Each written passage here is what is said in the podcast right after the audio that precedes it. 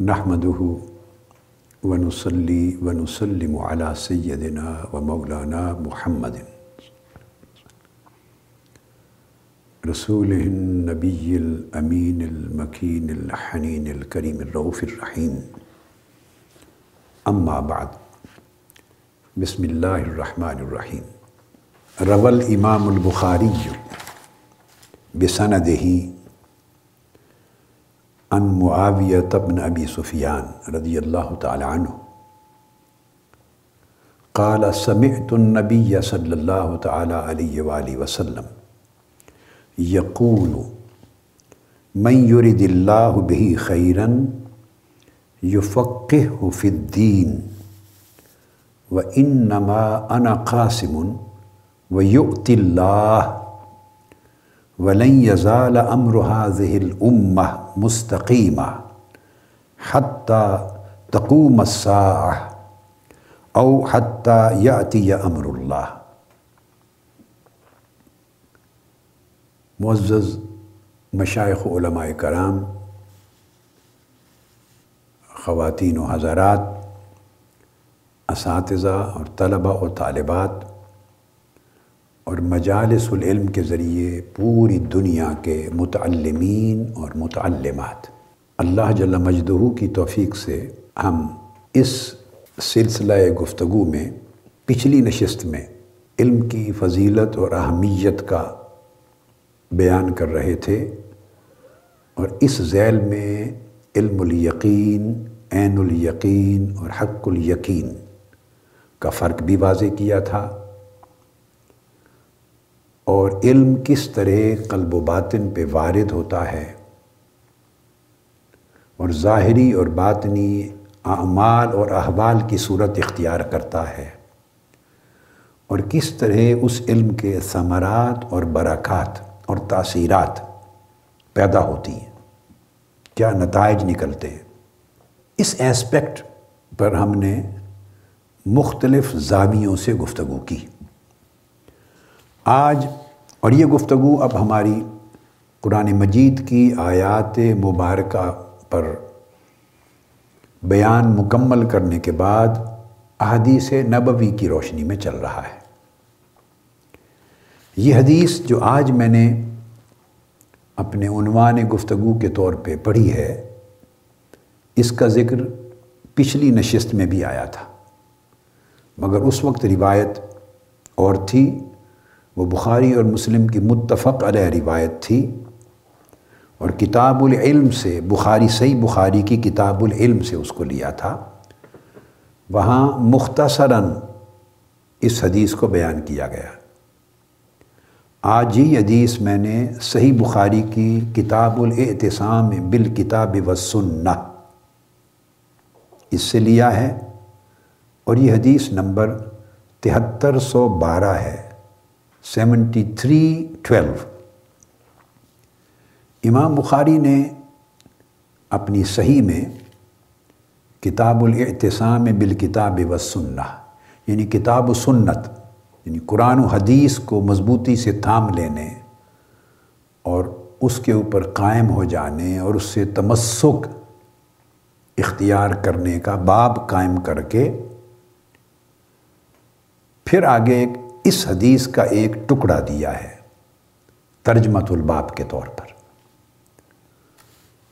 اور وہاں یہ لکھا ہے کہ یہ باب ہے، باب و قول نبی صلی اللہ علیہ وآلہ وسلم، لا تزال طائفة من امتی ظاہرین علی الحق وہم اہل العلم۔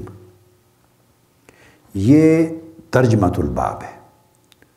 امام بخاری نے کہا ہے کہ یہ باب حضور علیہ السلام والسلام کے اس فرمان اقدس کا باب ہے، جس میں آقا علیہ السلام نے فرمایا کہ میری امت میں ایک طبقہ ہمیشہ حق پر متمکن رہے گا، حق پر قائم رہے گا۔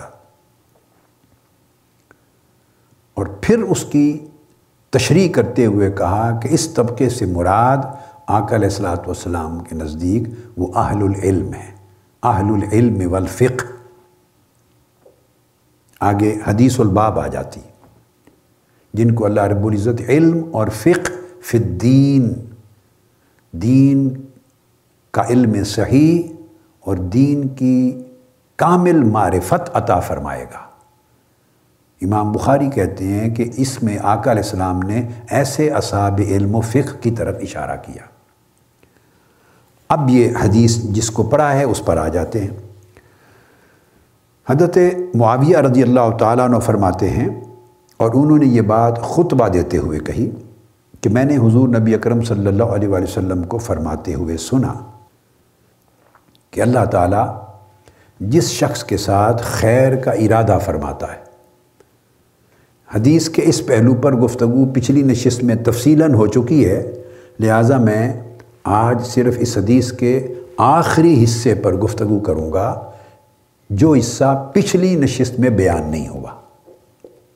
تو فرمایا، اللہ رب العزت جس شخص کے ساتھ خیر کا ارادہ فرماتا ہے، اسے دین میں تفقع دین میں گیرائی اور کامل معرفت عطا فرما دیتا ہے۔ اور پھر فرمایا و ان نما ان قاسم و یوت اللہ دوسری روایت کے الفاظ تھے ان نما ان قاسم و اللہ کہ بے شک میں ہی تقسیم کرتا ہوں یہ خیرات علم و فقہ۔ امت میں میں ہی تقسیم کرتا ہوں، مگر عطا اللہ رب العزت کرتا ہے۔ اب تیسرا حصہ ہے جو آج کی بیان کردہ اس حدیث میں، روایت میں آیا ہے۔ اس پر آقا علیہ السلام نے فرمایا، یہ کامل مضمون ہو گیا۔ فرمایا کہ میری امت میں لن یزال امر هذه الامہ، میری امت کا یہ امر ہمیشہ استقامت کے ساتھ قائم رہے گا۔ یعنی گویا میری امت میں لوگ علم صحیح حاصل کرنے والا ایک طبقہ موجود رہے گا ہر دور میں۔ اور میری امت میں ہر زمانے میں دین کی کامل معرفت رکھنے والے کچھ افراد موجود رہیں گے۔ اور یہ جو امر ہے میرے دین کا، یہ پہلو فرمایا، ہمیشہ استقامت کے ساتھ، دوام کے ساتھ یہ موجود رہے گا، قائم رہے گا۔ امت کے کسی بھی زمانے میں غائب نہیں ہوگا۔ یہ پہلو کسی بھی زمانے میں معدوم اور مفقود نہیں ہوگا۔ قائم رہے گا۔ حتیٰ تقوم الساعہ یہاں تک کہ قیامت آ جائے گی۔ او حتیٰ یاتی امر اللہ، ایک ہی بات، حتیٰ کہ اللہ کا امر آ جائے گا یعنی یوم محشر بپا ہو جائے گا۔ تو اس سے قبل تک میری امت کے جیسے بھی حالات ہوں گے، زیر و بم آئے گا، عروج و زوال کے مرحلے آئیں گے، اور اپنے اعمال و احوال میں گرتی چلی جائے گی۔ علم اور فقہ میں گرتی چلی جائے گی، کمزوریاں، خرابیاں بڑھتی چلی جائیں گی، محکوم و مغلوب ہو جائے گی اور اس میں بہت ساری برائیوں کا اور شرور کا اور نقائص کا، خرابیوں کا، فتنوں کا غلبہ ہوتا چلا جائے گا، سب کچھ ہوگا، جو آقا علیہ السلام نے مختلف مواقع پر قیامت سے قبل فتنوں کے ظہور کے باب میں بھی بیان فرمایا اور امت کے دور آخر کے احوال کا ذکر فرمایا، سب کچھ ہوگا۔ مگر ایٹ دا سیم ٹائم فرمایا کہ ساتھ ہی ساتھ یہ جو امر ہے میری امت کا، یہ پہلو کہ اللہ پاک کچھ لوگوں سے ہمیشہ ہر دور میں، خواہ کتنا بھی زوال کا دور کیوں نہ ہو، اللہ پاک کا یہ ارادہ خیر امت میں کچھ لوگوں کے ساتھ تسلسل سے قائم رہے گا۔ جیسے وہ یہ خیرات پہلے زمانوں میں کچھ لوگوں کو خصوصیت کے ساتھ عطا فرماتا تھا، میری امت کے دور آخر میں بھی یہ خیرات امت کے خواص کو عطا فرمائے گا۔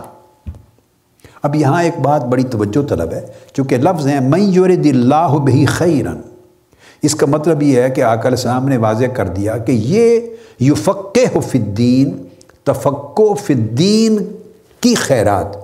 صاف ظاہر امت کے ہر فرد کو نہیں ملے گی اور نہ ہی امت کے ہر عالم کو ملے گی۔ یہ بات کلیئر ہو گئی۔ عوام ہو یا خواص، علماء ہوں یا غیر علماء، ہر ایک کی بات نہیں ہو رہی۔ علماء میں سے فرمایا، جس کے ساتھ اللہ رب العزت اپنی خصوصی خیر کا ارادہ فرمائے، چاہے گا۔ جیسے قرآن مجید نے سورہ کہف میں سیدنا موسیٰ علیہ السلام اور سیدنا خضر علیہ السلام کے واقعہ میں فرمایا، فوجدا اب دم من عبادنا۔ سو انہوں نے ہمارے بندوں میں سے ایک بندے کو پا لیا۔ تو بندگان خدا اس دور میں بھی تھے، آج کے دور میں بھی ہیں، اور بندگان خدا میں سے خاص بندے، خواص اس وقت بھی تھے اور خواص اب بھی ہیں۔ عدد کم ہوتا چلا جائے گا۔ مگر فرمایا فواجدہ اب دم من عبادنا، تو ہمارے بندہ خاص کو پا لیا۔ تو پتہ چلا کہ یہ اللہ پاک نے جو خیرات اس بندہ خاص کو دی تھی، وہ من عباد نام میں سے ہر فرد کو نہیں دی تھی۔ اگر وہ ہر فرد کو دی ہوتی، تو موسیٰ علیہ السلام سے بڑھ کر افضل اور عرفہ اور اعلیٰ اور اولا فرد کون تھا؟ جو اللہ کے رسول تھے۔ اور علم شریعت اور علم تورات کے حامل تھے، علم کتاب کے حامل تھے۔ تو یہ علم لدنی تھا، آتیناہ رحمتم من عندنا وعلمناہ من لدنا علما۔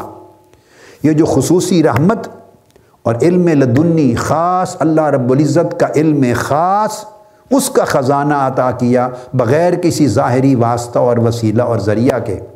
تو اللہ پاک نے اپنے بندوں میں سے کسی کو چنا اور اس کو نوازا اور اس کی تلاش میں سیدنا موسیٰ علیہ السلام گئے۔ سو یہ اللہ رب العزت کا ارادہ جو اس وقت ہوا خیر کا کسی کے ساتھ، اپنے بندوں میں سے کسی بندہ خاص کے ساتھ، تو آقا علیہ السلام کے فرمانے کا مقصد یہ ہے کہ اللہ رب العزت کا یہ ارادہ خیر خصوصیت کے ساتھ ہر دور میں جاری رہا۔ اور جاری رہے گا اور قیامت کے انعقاد تک کوئی زمانہ ایسا نہیں آئے گا جس میں اللہ پاک کے اس ارادہ خیر سے میری امت کلیتاً محروم ہو جائے۔ وہ اپنے بندوں میں سے بعض بندوں کے ساتھ ایسا ارادہ فرماتا رہے گا۔ ایسا خزانہ علم لدنی کا علم خاص کا عطا فرماتا رہے گا۔ ایسی فقہ فی الدین اور تفقع فی الدین کے مختلف مراتب ہو سکتے ہیں، مگر یہ خیرات اللہ پاک عطا فرماتا رہے گا۔ حتیٰ تقوم الساعہ، یہاں تک کہ قیامت آ جائے گی۔ تو اس سے یہ بات معلوم ہوئی کہ یہ سلسلہ علمی نہیں، بلکہ سلسلہ فقہ فی الدین، دین کا تفقع اور دین کی معرفت تامہ۔ یہ اللہ رب العزت ہر زمانے میں لوگوں کو عطا کرتا رہے گا۔ اس زمانے کی ضرورتوں کے مطابق، حاجتوں کے مطابق، اس زمانے کے احوال اور ظروف کے مطابق مگر یہ عطا ہوتا رہے گا۔ اب یہاں آگے، سو خوش نصیب ہیں وہ لوگ جو محنت بھی اس طریق سے کریں کہ اللہ رب العزت ارادہ خیر کی نظر ان پہ فرما دے۔ ہمیں چاہیے کہ ہم اپنے ظرف قلب و باطن کے ظروف کو اتنا صاف ستھرا رکھیں، تزکیہ اور تصفیہ اور حسن اخلاق، حسن عبادات اور حسن معاملات، ان کو اتنا سنوارتے رہیں، بہتر کرتے رہیں کہ اللہ رب العزت کی اس ارادے کے ساتھ اس کی نظر کرم ہم پہ پڑ جائے۔ اور جب اس ارادہ خیر کے ساتھ اللہ پاک ہم میں سے کسی کو منتخب کر لے، تو اللہ رب العزت کے لیے ایسے اسباب پیدا کر دینا مشکل نہیں۔ اس بندے کے لیے اس علم لدنی کا حامل ہونا، اس امر کو ممکن بنا دینا اللہ رب العزت کے لیے ممکن نہیں۔ وہ پھر راستے کھول دیتا ہے، دروازے کھول دیتا ہے۔ اور آسان کر دیتا ہے وہ پوری کاوش۔ لیکن سب سے بڑی چیز ہے کہ ہماری نیت اس کے لیے خالص رہے اور ہماری کاوش اور جد و جہد اس کے اوپر لگی رہے۔ نوجوان خاص طور پہ جوانی کی عمر ہے۔ اور اللہ رب العزت ان کے لیے آسان کرتا ہے اس عمر میں۔ انہیں چاہیے کہ وہ اس طرح کاوشیں کریں۔ اور جو طلبہ ہیں، طالب علم ہیں، طالب علمانہ زندگی گزار رہے ہیں، انہیں چاہیے کہ وہ اپنی زندگی کو ان خطوط پہ استوار کریں۔ اب ایک اور حدیث ہے جسے امام ابن ابی شیبہ نے روایت کیا، جس کو ایک صحابی ہیں، محمد بن کعب القورضی رضی اللہ تعالیٰ عنہ۔ وہ بیان کرتے ہیں کہ قال قال رسول اللہ صلی اللہ علیہ وآلہ وسلم۔ اب یہ اسی معنی کی ایک اور حدیث ہے جس کا مضمون اس سے بھی زیادہ وسیع۔ کہ آقا علیہ السلام نے فرمایا، اذا اراد اللہ بعبد خیرہ اب آپ دیکھیے، جہاں تفقو فی الدین آتی ہے، جہاں دین کی معرفت تامہ، کامل معرفت دین کی، جہاں اس کا ذکر آتا ہے وہاں اللہ رب العزت کے ارادہ خیر کا اور اللہ کے انتخاب کا ذکر ضرور آتا ہے کہ یہ اللہ کے ارادہ خیر سے ہوتا ہے اللہ جس کا انتخاب کرے اس پہ یہ کرم ہوتا ہے فرمایا، اذا اراد اللہ بعبد خیرہ تو اللہ تعالیٰ جس بندے پر یہ نظر کرم فرما دے اور خیر کا، خصوصی خیر کا ارادہ جس کے لیے فرما دے جا الفی ثلاث خصال۔ اس بندے میں اللہ تعالیٰ تین خصوصی خصلتیں پیدا فرما دیتا ہے۔ تین۔ کیا کیا فقہ فی الدین۔ اسے دین کا تفقع عطا فرما دیتا ہے۔ الفق فی الدین۔ دین کی گہری سمجھ بوجھ اور دین کی کامل معرفت، پختہ مستحکم معرفت عطا فرما دیتا ہے۔ ایک۔ یعنی اس کے اندر علم بھی ہے، اس کے اندر حکمت بھی ہے، اس کے اندر اس کی بصیرت بھی ہے، اس کے اندر فراست بھی ہے، اس کے اندر علم الاحکام بھی ہے، علم الحکم و اسرار بھی ہے۔ بہت سی چیزیں شامل ہیں جب جا کے وہ فقہ فی الدین کے قابل بنتا ہے وہ آدمی، یا اس کو ٹائٹل ملتا ہے الفقہ فی الدین۔ وہ صرف ایک کتابی علم نہیں ہے۔ اس کو حضور علیہ السلام نے ہر جگہ امتیاز فرمایا ہے۔ اور اس کو اللہ کے ارادہ خاص کے ساتھ متعلق کیا ہے۔ فرمایا تو تین خصلتیں اس میں اللہ پاک پیدا فرماتا ہے۔ ان میں ایک اس کو فقیح فی الدین کرتا ہے۔ اب اس کے درجے الگ ہیں۔ اس کے مراتب ہیں۔ کوئی درجہ اجتہاد پر پہنچتے ہیں، کوئی مجتہد فی الشرع بنے، کوئی مجتہد فی المذہب بنے، کوئی مجتہد فی المسائل بنے، کوئی پھر مجتہد مقید بنے۔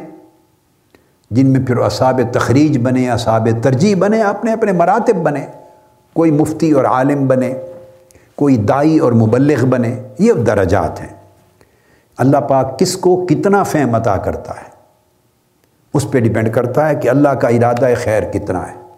اور اللہ اس پر کتنا ارادہ خیر فرماتا ہے، اللہ بڑا سخی ہے۔ ڈیپینڈ کرتا ہے کہ بندے کی نیت کتنی خالص تھی اور اس کی جد و جہد اور تگ و دو اور محنت کتنی تھی۔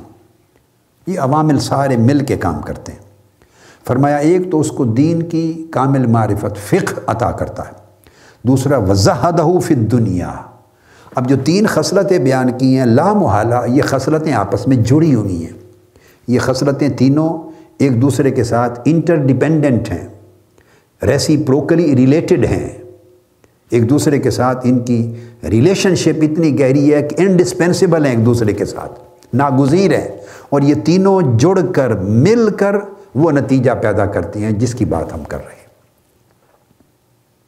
یہ نہیں ہے کہ صرف ایک چیز سے وہ نتیجہ پیدا ہو جائے، دو چیزیں نظر انداز کر دی یعنی فرمایا، اللہ رب العزت نے ارادہ خیر فرمایا اور اسے فقہ فی الدین کے مرتبے پر لانا چاہتا ہے تو تین چیزیں پیدا کرے گا۔ ایک تو علمی استعداد، فقہ فی الدین کی، اس کو عطا کرے گا۔ دوسرا زہد فی دنیا اس شخص کو دنیا سے بے رغبتی عطا کر دے، اس کے دل کو دنیا سے بے رغبت کر دیتا ہے۔ دنیا کا حرص اور لالچ اس کے دل سے نکال دیتا ہے۔ اس کو صبر و شکر دیتا ہے، اس کو قناعت دیتا ہے، اس کو توکل دیتا ہے، اس کے اندر سے حرص اور حوث کو نکال دیتا ہے، حتیٰ کہ دنیا کی رغبت بھی اس کے دل سے نکال دیتا ہے۔ یہاں ایک چیز سمجھیں۔ پھر دنیا اور اس بندے کا تعلق کیا رہ جاتا ہے؟ تو یاد رکھیں فرمایا زہدہ فی دنیا یہ نہیں فرمایا کہ دنیا چھوٹ جاتی، ختم ہو جاتی ہے، نہ۔ دنیا سے اس کے دل کو بے رغبت کر دیتا ہے۔ تو تعلق کیسا ہو جاتا ہے؟ یہ بڑا ایک لطیف ایک جملہ ہے، آپ کو سمجھ آ جائے گی۔ دنیا پھر اس کے دل میں نہیں رہتی، اس کے ہاتھ میں ہوتی ہے۔ دنیا اس کے دل میں نہیں رہتی، اس کے دل سے نکال دیتا ہے اس کے ہاتھ میں ڈال دیتا ہے، اس کے دل سے نکال دیتا ہے، اس کے قدموں کے نیچے رکھ دیتا ہے۔ اس کے آگے نہیں چھوڑتا دنیا کہ وہ اس کو دیکھتا رہے، اس کے پیچھے کر دیتا ہے، دنیا اس کے پیچھے چلتی رہتی ہے۔ وہ بندہ دنیا کی طرف پشت کر لیتا ہے، دنیا کا چہرہ پیچھے اس کی طرف ہوتا ہے۔ بس یہ سمت بدل جاتی۔ تو کیا اچھا لگتا ہے آپ کا چہرہ دنیا کی طرف ہو اور دنیا آپ کی طرف پشت کر کے آگے آگے بھاگے، یہ اچھا لگے گا۔ یا آپ کا چہرہ مولا کی طرف ہو اور دنیا کی طرف پشت کر کے چل رہے ہوں اور دنیا اپنا چہرہ آپ کی طرف کر کے پیچھے دوڑی آئے۔ لام و حلا جس کو بھی اللہ پاک نے تھوڑی سی سمجھ بوجھ اور گہرائی دی ہے اپنے فہم میں، وہ کہے گا کہ نہیں، بجائے اس کے کہ میں دنیا کی طرف چہرہ کروں، دنیا میرے پیچھے چلتی رہے، میں مولا کی طرف چہرہ رکھوں۔ یہی ہے زہد فی دنیا اس کے دل کو بے رغبت کر دیتا ہے۔ تو دنیا پھر اس بندے کے دل میں نہیں رہتی، بندہ البتہ دنیا میں رہتا ہے۔ بندہ دنیا میں رہتا ہے، مگر دنیا اس کے دل میں نہیں رہتی۔ اللہ پاک دنیا کو اس کے دل سے یوں نکال دیتا ہے، رغبت ختم کر دیتا ہے۔ اور فرمایا وہ بس رہو بہو اور پھر وہ بصیرت اللہ پاک اس کو ایسی عطا فرما دیتا ہے کہ اس کے جو اپنے عیب ہیں وہ اس پر ظاہر کر دیتا ہے۔ وہ پھر اگر اللہ کا ارادہ خیر ہو تو پھر اب وہ لوگوں کی عیب جو ہی نہیں کرتا۔ وہ لوگوں کے عیب نہیں تلاش کرتا۔ ان کے عیب تلاش کرے، ان کے کیڑے نکالے، ان کی خرابیاں نقائص دیکھے، پھر اس کے اوپر ان پر گفتگو کرے، پھر ان کو اچھالے، ان کو بے پردہ کرے۔ نہیں۔ یہ ساری چیزیں بہت نیچے درجے کی ہیں اور جن میں یہ خصلتیں ہوتی ہیں ان کو اللہ پاک دین کی معرفت سے معروم رکھتا ہے۔ اور جن کو اللہ رب العزت جن سے خیر کا ارادہ فرماتا ہے، اسے اپنے عیبوں سے آگاہی دے دیتا ہے۔ اس کے اپنے عیب اس پر ظاہر ہو جاتے ہیں۔ تو جب اپنے عیب، اپنے نفس کے عیب ظاہر ہو جائیں، تو پھر اس بندے کو فکر اتنی لگ جاتی ہے اپنے عیبوں سے چھٹکارا پانے کی اور اپنے ظاہر و باطن کو عیوب سے، عیبوں سے اور برائیوں سے نجات دلانے کی اور خود کو ان عیبوں کے اثرات سے پاک کرنے کی اتنی فکر لگ جاتی ہے کہ دوسروں کے عیب کو تکنے کی فرصت ہی نہیں رہتی۔ وہ دوسروں کے عیب نہیں دیکھتا، فرصت ہی نہیں اس کے پاس۔ وہ فکر اتنی دامن گیر ہو جاتی ہے۔ یہ ہے بس رہو عیوبہ جب اس کے عیب بندے پر ظاہر ہو جائیں تو پھر اس کو فکر ہوتی ہے کہ اس سے چھٹکارا کیسے یہ وہ مقام ہے جہاں وہ صحیح معنی میں الفقی ہی بنتا ہے۔ دین کا فقی بنتا ہے۔ اب حضرت ابو حریرہ رضی اللہ تعالیٰ عنہ سے بھی مروی۔ انہوں نے فرمایا ان النبی صلی اللہ علیہ وسلم قال ما عبد اللہ بشین افضل من فقہ فی دین۔ جس شخص کو دین کی فقہ نصیب ہو جائے، کامل معرفت نصیب ہو جائے، تو دین کی کامل معرفت کا نصیب ہو جانا اس سے بہتر عبادت ہی نہیں ہے اللہ پاک کی۔ یہ سب سے اعلیٰ اور افضل عبادت ہے۔ یہاں آپ کے ذہن میں ایک سوال آ سکتا ہے، چونکہ مجالس العلم ہے نا، آپ سمجھنا چاہ رہے ہیں کہ یہ تو دین کی معرفت اسے ملی، تو یہ عبادت کیسے بن گئی؟ معرفت تو علم ہے۔ تفقع ہے، معرفت ہے، گہری سوجھ بوجھ ہے، سمجھ ہے، جو کچھ کہہ لیں عبادت کیسے بن گئی؟ ہاں تو ہم نے عبادت کا معنی نہیں سمجھا۔ یہ عدم فقہ فی الدین کی وجہ سے ہے۔ ہمارے پاس چونکہ دین کی فقہ نہیں ہے، ہم معرفت نہیں رکھتے، تو اس لیے یہ ذہن میں کنفیوژن آتا ہے۔ یاد رکھنے، جب دین کی کامل معرفت مل گئی، تو اس کے اندر یہ چیز از خود ان بلٹ ہے۔ جو ہم نے پچھلی نشستوں میں بیان کیا کہ معرفت دین کی معرفت کے ملنے کا مطلب یہ ہے کہ وہ علم دین اس کے اوپر وارد ہوگا۔ وہ اس کے قلب و باطن پہ نازل ہوگا، وارد ہوگا انفورس ہوگا وہ دین اس پر۔ اس کے ظاہر و باطن میں اس کی پریکٹس ہوگی، اس پر عمل ہوگا۔ اس کے انوار و تجلیات اس کے ظاہر و باطن کو روشن کریں گے، بدل کے رکھ دیں گے، عمل کرے گا۔ تو جب دین کی کامل معرفت ہوگی تو اس کی اہمیت بھی ہوگی کہ اللہ کے امر کی اہمیت کیا ہے۔ اللہ کی نہیں کی اہمیت کیا ہے۔ جن چیزوں کو اس نے فرض اور واجب قرار دیا، اس کے کرنے کی ضرورت کس قدر ہے؟ اور ترک کرنے کا گناہ کتنا ہے؟ اللہ کی ناراضگی کتنی ہے؟ جن چیزوں کو اللہ نے حرام قرار دیا، منع کر دیا، تو ان کے کرنے سے اللہ کی کتنی ناراضگی ہوگی، کتنا عذاب ہوگا؟ اور ان سے رکے رہنے سے اللہ کتنا راضی ہوگا؟ تو انہیں معرفت کا مطلب ہے، ان چیزوں پر اس کی ہمہ وقت گہری نگاہ رہے گی۔ جب گہری نگاہ رہے گی تو پھر وہ اس پر عمل درآمد کرے گا۔ تو وہ فقی فی الدین نہیں بنتا، عوامر و ناہی پہ عمل ترک کر کے۔ چونکہ ہم نے کہا وہ صرف دماغ، معلومات کی الماری میں ان چیزوں کو، اس کے علم کو رکھنا نہیں ہے الفق فی الدین۔ وہ اللہ رب العزت کا ارادہ خیر ہے۔ اور ارادہ خیر ایک جامع ارادہ ہے۔ اللہ کے ارادے سے زیادہ جامع کسی کا ارادہ نہیں ہے۔ اور خیر سے مراد خیر کامل ہے۔ تو جب یہ نصیب ہوگی تو پھر وہ شخص اس کا اٹھنا بیٹھنا بھی دین کے مطابق ہوگا۔ اس کا بولنا، کلام، گفتگو دین کے تقاضوں کے مطابق ہوگی۔ اس کا کھانا، پینا، چلنا، پھرنا، لوگوں کے عبادات ہی نہیں، لوگ اللہ کی، بلکہ لوگوں کے ساتھ معاملات بھی عین دین کی روشنی کے مطابق ہوں گے۔ اس کی زندگی میں دین سے مطابقت پیدا ہو جائے گی۔ اس کی زندگی میں دین سے مطابقت، دین کے ساتھ مناسبت پیدا ہو جائے گی۔ اور دین اس کا اوڑھنا بچھوڑنا ہوگا، قرآن اور سنت۔ اور علم جو ہے وہ خود عمل میں ڈھل جائے گا۔ چونکہ اس کا مطلب معرفت کا مطلب یہ ہے کہ وہ دین اس کے لیے اسوا بن جائے گا۔ آقا علیہ السلام کی سیرت طیبہ۔ تو گویا اس وقت پھر وہ علم اور عمل میں فرق نہیں رہتا۔ علم عمل کا پیکر اس میں ڈل جاتا ہے۔ تو یہ اس لیے وجہ سے فرمایا کہ جس کو یہ معرفت نصیب ہو گئی تو اسے یہ معرفت بھی ہے اس پر عمل کرنے کا اجر کیا ہے اور عمل ترک کر دینے کا نقصان کیا ہے۔ لہٰذا اس کی زندگی پھر اس معرفت سے جدا یا اس کی مخالفت میں نہیں بسر ہو سکتی۔ یہی تو معرفت ہے۔ اور اگر مخالفت میں بسر ہو تو اس کا مطلب یہ ہے کہ اسے معرفت ملی ہی نہیں ہے۔ وہ صرف کتابی علم تھا، وہ فقی نہیں بنا۔ اس نے علم حاصل کیا کتابوں سے، اساتذہ سے، مدارس سے اسکول سے، کالج سے، یونیورسٹی سے۔ اس نے پڑھا۔ کہتے ہیں کہ اردو میں ایک لفظ بولتے ہیں کہ وہ پڑھا ہے، گڑا نہیں ہے۔ وہ علم اس نے پڑھا ہے، اس علم میں ڈھلا نہیں ہے۔ وہ علم اس کے من پر، تن پر بیتا نہیں ہے، وارد نہیں ہوا۔ اس علم نے اس کو نور نہیں دیا۔ تو اس وجہ سے فرمایا کہ اس سے بہتر اللہ کی عبادت کوئی نہیں، کہ پھر وہ عابد بن جاتا ہے۔ کیونکہ اس کو نہ صرف عبادت کے احکام معلوم ہوتے ہیں، بلکہ وہ عبادت کے انوار بھی حاصل کرتا ہے۔ عبادت کی لذت اور حلاوت سے بھی آگاہ ہوتا ہے۔ عبادت کے آداب سے بھی آگاہ ہوتا ہے۔ پھر عبادت کا ذوق بھی پیدا ہوتا ہے اور پھر اس سے آگے آگے بڑھتا چلا جاتا ہے۔ جب ایسا ہوتا ہے شخص فقیح تو فرمایا والا فقی ہن اشد علیہ شیطان من الف عابد کہ ایسا پھر ایک فقی بھی ایک ہزار عبادت گزاروں سے زیادہ طاقتور ہوتا ہے، مضبوط ہوتا ہے۔ لفظ استعمال کیا، افضل و نہیں کہا۔ افضل و من الف عابدن نہیں فرمایا فرمایا اشد۔ ہر جگہ، کئی روایتوں سے یہ حدیث آئی، ہر جگہ اشد کا۔ ہے ایک ہزار عبادت گزاروں سے زیادہ طاقتور ہوتا ہے۔ تو آپ سوچیں گے، فقہ کا، علم کا طاقت کے ساتھ کیا تعلق ہے؟ یہ کوئی پہلوانی ہے؟ یہ کوئی باکسنگ ہو رہی ہے؟ اس میں طاقتور ہونے کا کیا تعلق ہو گیا؟ ہاں یہی تو چیز ہے۔ افضل ہونا درجات کی بات ہے۔ وہ درجات ملتے ہیں، چھینے بھی جاتے ہیں۔ بندہ پھسلتا ہے، گر جاتا ہے معروم بھی ہو جاتا ہے ان سے۔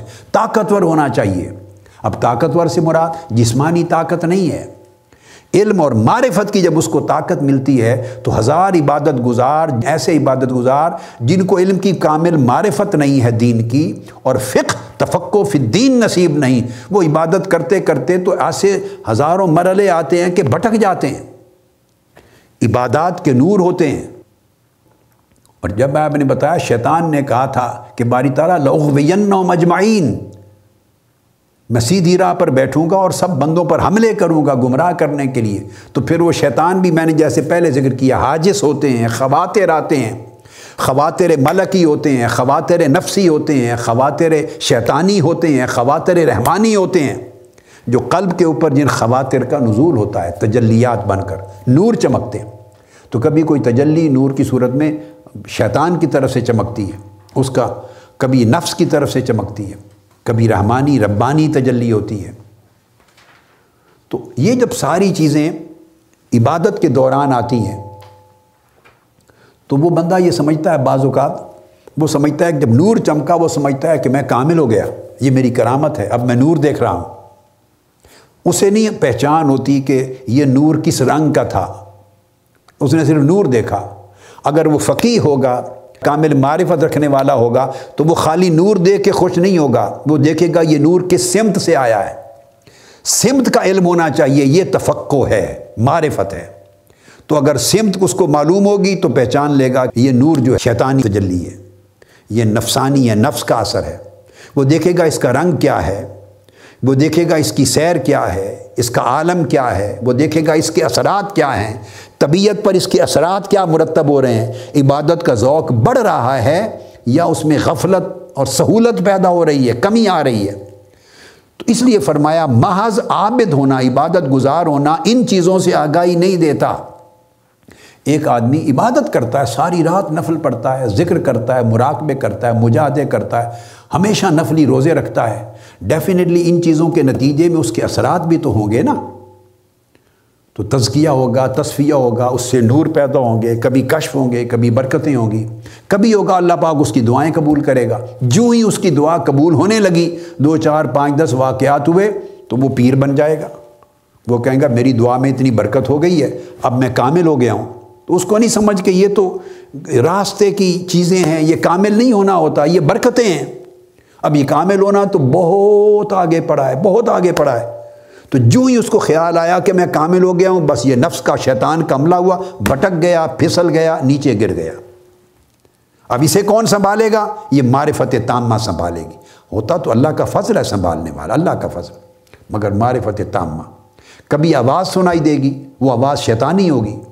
وہ وسوسہ سے آئے گی، وہ شیطانی آواز ہوگی، نفسانی آواز ہوگی۔ ان پر گفتگو ہم پیچھے بہت کر چکے ہیں۔ الہام ہوگا، خیال القاع ہوں گے، جو دل میں آئے گا وہ سمجھے گا کہ شاید اللہ پاک نے القاع کیا ہے، ملائکہ نے القاع کیا ہے، نہیں کبھی وہ نفس کا القاع بھی ہوتا ہے، شیطان کا القاع بھی ہوتا ہے۔ وہ نفس بما سب واہا فلحمہ فجورہ و تقواہا فسق و فجور کا القاع بھی ہوتا ہے اور تقوی اور نور کا القاع بھی ہوتا ہے۔ یہ امتیاز کرنا قدم قدم پر ہر چیز پر کہ یہ جو بات کان میں پڑی ہے، آواز آئی ہے، خیال القاع ہوا ہے، ایک طبیعت کا رجحان ڈیولپ ہو گیا ہے، ایک چیز انفتاح ہوا ہے، ایک تجلی ملی ہے، ایک نور ملا ہے، ایک انبساط ملا ہے، یہ ساری چیزوں کا تعین کرنا یہ تفقع اور معرفت مانگتا ہے۔ اس معرفت کے بغیر وہ اپنے آپ کو خطرات سے بچا نہیں سکتا۔ تو بعض اوقات آزمائش کے طور پہ کوئی چیز ملتی ہے، وہ سمجھ لیتا ہے یہ کرامت ہو گئی، تو اس کو روکنا کیسے ہے؟ اس لیے فرمایا کہ جو فقی ہے صاحب معرفت دین کی ظاہری اور باطنی دونوں احکام اور علوم کی معرفت رکھنے والا، وہ اس معرفت کی وجہ سے اللہ پاک اس کو اتنا طاقتور کر دیتا ہے کہ شیطان کے حملوں سے بچ جاتا ہے۔ طاقتور ہونے کا مطلب یہ، وہ یہ جو باکسنگ اور ریسلنگ تھی بھائی، جسمانی طاقت کیسے، اس سے مراد روحانی طاقت ہے۔ شیطان کے حملوں کی پہچان بھی کر لیتا ہے اور اب اللہ کے فضل سے بچ بھی جاتا ہے۔ نفس کے حملوں کی پہچان بھی کر لیتا ہے اور خود کو بچانے کا سلیقہ بھی آ جاتا ہے۔ ٹیکنیکس آ جاتی ہیں، میتھڈولوجی آ جاتی ہے، اس کو پتہ چلتا ہے کہ کس کا حملہ ہے، کس وقت ہے، کس جہت سے ہے، اس کے نتائج کیا ہوں گے، وہ استغفر اللہ العظیم پڑھ لیتا۔ حضور سیدنا غوث العظم شیخ عبد القادر جیلانی رضی اللہ تعالی عنہ، آپ اپنے تزکیہ اور مجاہدات اور ریاضات کے زمانے کا ایک واقعہ خود بیان فرماتے ہیں۔ فرماتے ہیں کہ جنگلوں میں میں تھا اور شیطان ایک بادل کی صورت میں جیسے کڑک اور بجلی چمکتی ہے، اس طرح چمکا بادل کی صورت میں میرے اوپر۔ اور اس نے آواز دی، اس نے کہا، اے میرے عبد القادر تو نے میری اتنی عبادت کی ہے، شیطان نے آواز دی۔ اتنی عبادت کی ہے، اتنی عبادت کی ہے کہ اب میں تجھ پر احکام شرع، شریعت کے احکام، فرائض اور واجبات جو ہیں وہ تم پر سے معاف کرتا ہوں، تمہیں سہولت دیتا ہوں۔ سیدنا غوث العظم رضی اللہ تعالیٰ عنہ نے فرمایا کہ جو یہ میں نے کلمہ سنا میں نے پڑھا، لا حول ولا قوت الا باللہ العلی العظیم، شیطان دفع ہو جاؤ، میں تیرے چنگل میں نہیں آنے والا۔ شریعت کے احکام، اللہ کے نبی کی شریعت کسی سے معاف نہیں ہوتی، خواہ وہ جس درجے پر پہنچ جائے۔ وہ نبی کے لیے معاف نہیں ہے، امتی کو کیوں معاف ہوگی؟ نبی خود اس پر عمل کرتا اور امت کو عطا کرتا۔ تو پھر شیطان آپ کے سامنے پھر دوبارہ ظاہر ہوا۔ اس نے کہا، مبارک ہو عبد القادر میں نے بہت بڑا حملہ کیا تھا تمہارے اوپر، مگر تم اپنی علم کی طاقت سے بچ گئے۔ آپ نے پھر پڑھا، لا حول ولا قوت الا باللہ العلی العظیم۔ کہا، ظالم، تو نے پہلے سے بھی زیادہ بڑا حملہ کیا ہے۔ اور مجھے یہ تصور میرے دل میں خیال ڈالنا چاہتا ہے کہ میں اپنے علم کی طاقت سے بچ گیا ہوں۔ نہیں، میں اپنے اللہ کے فضل اور اس کی مدد سے بچا ہوں۔ علم کی طاقت کوئی شے نہیں ہے۔ یہ معرفت، آواز کا آنا معرفت ہے۔ تو جس کو یہ معرفت تامہ اور فقہ کامل نصیب نہیں ہوگا، وہ تو کوئی آواز سنے گا، وہ سمجھے گا، میں تو پار ہو گیا، کامل بن گیا، ولی ہو گیا، میری کرامت ہو گئی۔ اور بہت سے لوگ ایسی منزلوں پر مبتدی ہوتے ہیں، اوائل زمانے میں جو ریاضت اور مجاہدہ کرتے ہیں سلوک میں، بہت سے لوگ شروع میں بھٹک جاتے ہیں۔ کئی چیزیں، غلط خیالات ان کا عقیدہ بنا لیتے جو واردات ہوں، جو واردات ہوں، دو تجلیات ہوں، جو خیالات ہوں، جو انکشافات ہوں، جو کچھ ملے، ہمیشہ اس کو قرآن و سنت کے ترازو پر پرکھا جائے۔ کیا وہ کتاب و سنت کے مطابق ہے؟ کیا وہ شریعت محمدی کے مطابق ہے؟ کہ اللہ کے دیے ہوئے وہی اور اللہ کے رسول کی تعلیمات کے مطابق ہے؟ اگر اس کے مطابق ہو تو قبول کیا جائے، اس کے مطابق نہ ہو تو رد کر دیا جائے۔ واردات کوئی پیمانہ نہیں ہوتی۔ حتیٰ کہ کشف بھی پیمانہ نہیں ہوتا، مکاشفات بھی پیمانہ نہیں ہوتے، تجلیات بھی پیمانہ نہیں ہوتا کسی شے کو عین حتمی طور پہ حق تسلیم کر لینے کا۔ نہیں، پیمانہ کتاب و سنت ہے، شریعت محمدی صلی اللہ علیہ وسلم ہے۔ اس کو پیش کرے کتاب و سنت پر، کتاب و سنت کی بارگاہ میں اپنے ہر کشف کو پیش کرے۔ ہر وارد کو پیش کرے، واردات کو پیش کرے، اپنے مکاشفات کو پیش کرے، اپنے خیالات کو پیش کرے، اپنے انکشافات کو پیش کرے، اپنی کیفیات کو پیش کرے، اپنے رجحانات کو پیش کرے، اپنے ازواق کو پیش کرے۔ جو جو چیز اس کو مل رہی ہے، پیش کرتا جائے کتاب و سنت کی بارگاہ میں۔ شریعت محمدی کی بارگاہ میں، وہاں سے یس ملے اپروول ملے، مطابقت ملے تو اوکے کرے۔ اگر اس کے مخالف کوئی چیز آ جائے، ہر شے رد کر دے۔ فائق اللہ اور اللہ کے رسول کا فرمان شریعت محمدی ہے۔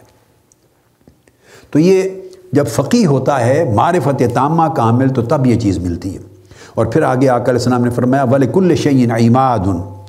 ہر چیز کا، ہر عمارت کا کوئی نہ کوئی ستون ہوتا ہے۔ وہ اماد و حاض الدین الفق اور ہمارے اس دین کا اماد ستون الفق ہے۔ یعنی علم صحیح اور معرفت تامہ، معرفت کاملہ یہ دین اسلام کا ستون ہے۔ اسی طرح حضرت عبداللہ بن عمر رضی اللہ تعالیٰ عنہ نے فرمایا، اور یہ حدیث جو میں نے آپ کو ساری کی امام دار قطنی نے روایت کی، امام بحقی نے اور قدائی نے، اور امام دیلمی نے آئمہ نے۔ پھر عبداللہ بن عمر رضی اللہ تعالیٰ عنہ روایت کرتے ہیں رسول اللہ صلی اللہ علیہ وسلم قال، قلیل الفقہ خیر من کثیر العبادہ۔ اگر فقہ علم کا مرتبہ مرتبہ فقہ ہو جائے، فقاہت کا مرتبہ ہو جائے علم میں، فقاہت کا مطلب ہے اس علم میں ثقاہت آ جائے۔ اور اس علم میں معرفت آ جائے، ظاہر و باطن کی، اور پختگی آ جائے۔ اگر یہ نصیب ہو جائے تو پھر اس کا تھوڑا سا جو علم ہے، وہ کثیر عبادت سے زیادہ مفید ہوتا ہے۔ اس کو امام تبرانی نے روایت کیا۔ اب اس کے بعد ایک حدیث لے آتے ہیں جو سیدنا امام ابو حنیفہ رضی اللہ تعالیٰ عنہ اپنی صنعت کے ساتھ روایت کرتے ہیں۔ ابن عبد البر نے بھی اس کو روایت کیا۔ اور امام عبداللہ بن مبارک نے بھی زہد میں روایت کیا۔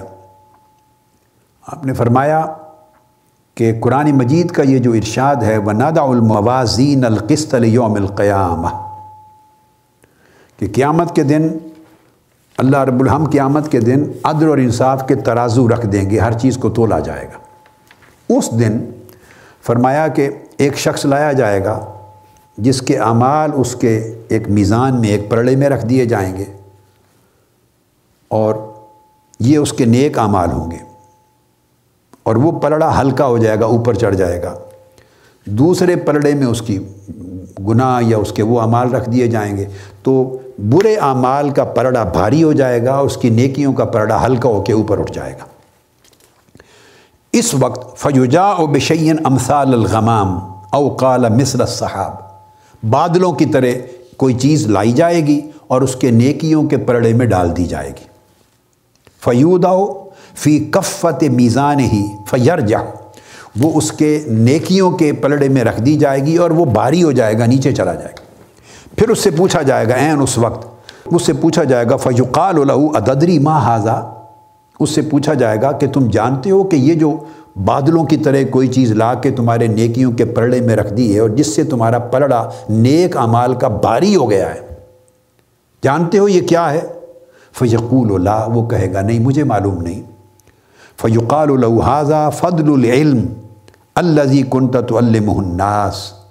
یہ اس علم کی فضیلت ہے، اس علم کی عبادت ہے، اس علم کا رتبہ و درجہ ہے جو تم لوگوں کو سکھاتے تھے، پڑھاتے تھے اور انہیں خیر کی راہ پر، نیکی کی راہ پر لگاتے تھے۔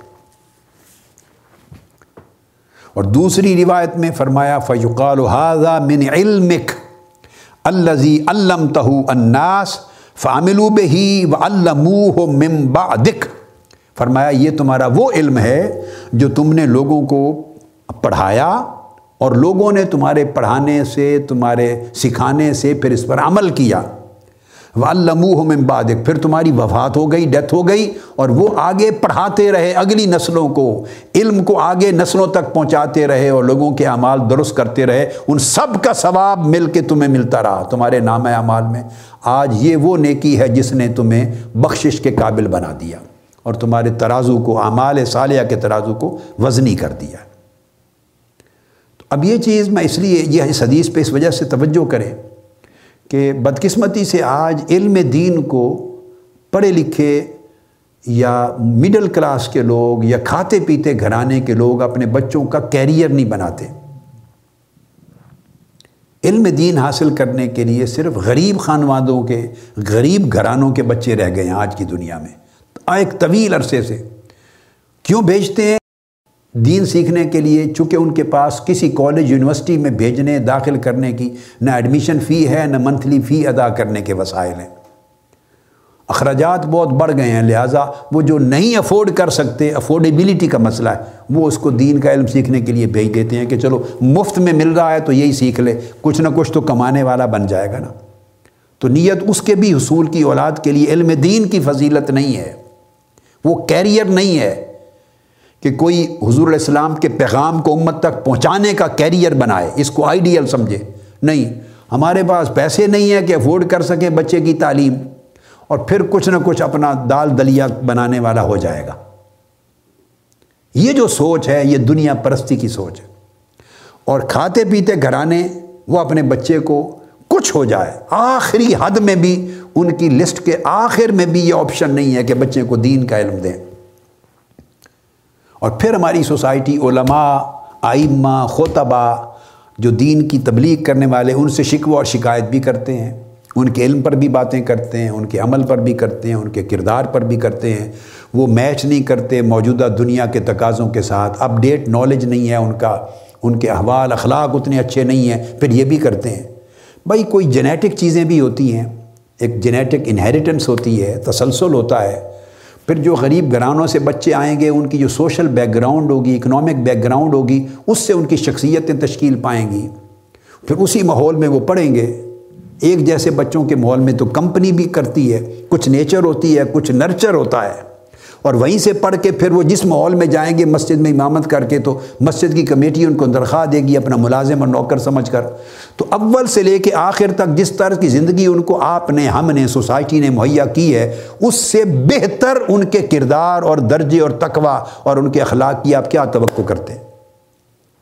سوسائٹی کی ان پٹ کیا ہے؟ کیا ہم اچھے کھاتے پیتے گھرانوں کے جو بے نیاز لوگ ہیں، جو محتاج ہیں، نہیں ہیں کیا ہم افورڈ کرتے ہیں اپنے بچوں کو دین سکھانے کے لیے تیار ہیں؟ یا ایک سوال پیدا ہوتا ہے، وہ کہیں گے جی وہ کیا سکھائیں؟ اس سے ان کو کیریئر نہیں ہے، کوئی جاب اپرچونیٹیز نہیں ہے، کوئی بڑا عزت والا روزگار نہیں ملتا۔ تو ہاں تو سوال یہ ہے کہ اگر آپ اپنے بچوں کے لیے یہ سوچتے ہیں، تو جو غریب، جو وسائل نہیں رکھتے، افورڈ نہیں کر سکتے، اگر وہ بھیجیں گے تو پھر تنقید کیسی؟ تو دین تو ایک کلاس میں، ایک سوشل، اکنامک جو بالکل لوور پور کلاس ہے، اس کے بچوں کے اندر محدود ہو کے رہ گیا۔ اور ان سے آپ، ان کو فیسلٹیز نہیں ملی ہیں، وہ اس مدارس میں، ان کے ماحول میں وہ فیسلٹیز نہ ان کے پاس کمپیوٹر، نہ ان کے پاس لینگویجز نہ ان کے پاس ماڈرن ٹیکنالوجیز نہ ان کے پاس اچھے تعلیم یافتہ، جدید علوم سے آراستہ اساتذہ۔ نہ ان کے پاس کمپاؤنڈ نہ ان کے پاس کیمپس نہ ان کے پاس وہ یونیورسٹی کی سہولتیں نہیں، نہ ان کے پاس بیٹھنے کا وہ ماحول۔ تو جب وہ ساری فیسلٹیز بھی ان کو نہیں ملی، تو صاف ظاہر ان سے ایک شخصیت بنتی ہے نا۔ تو شخصیت کی لمیٹیشن ہوتی ہے۔ آپ اس لمیٹیشن سے بیونڈ کیا توقع کرتے ہیں کہ سوسائٹی کو وہ ڈیلیور کریں گے؟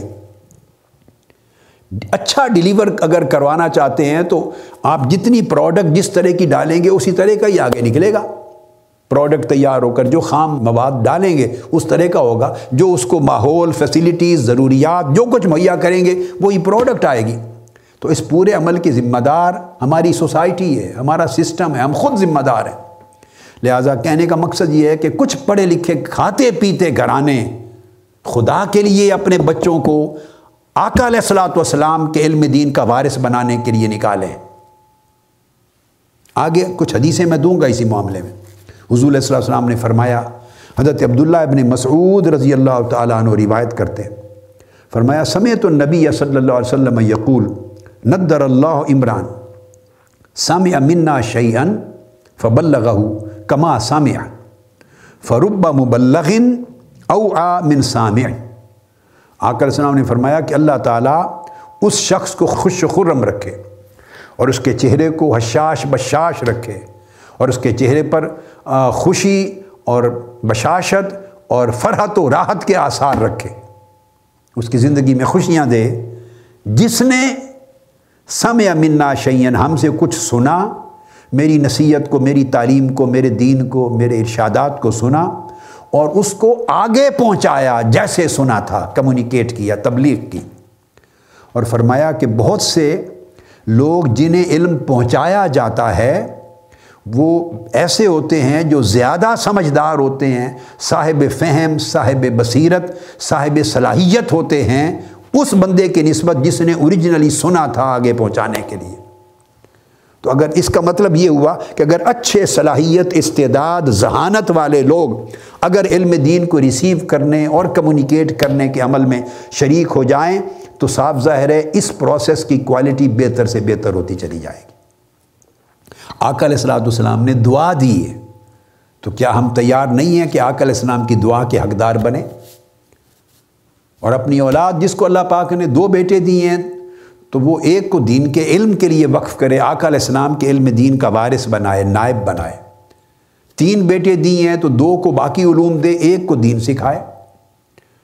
اور اگر یہ نہیں تو کم سے کم اگر دوسروں کو بھی پڑھانا ہے تو شام کے اوقات میں علم دین پڑھائیں اساتذہ کے پاس۔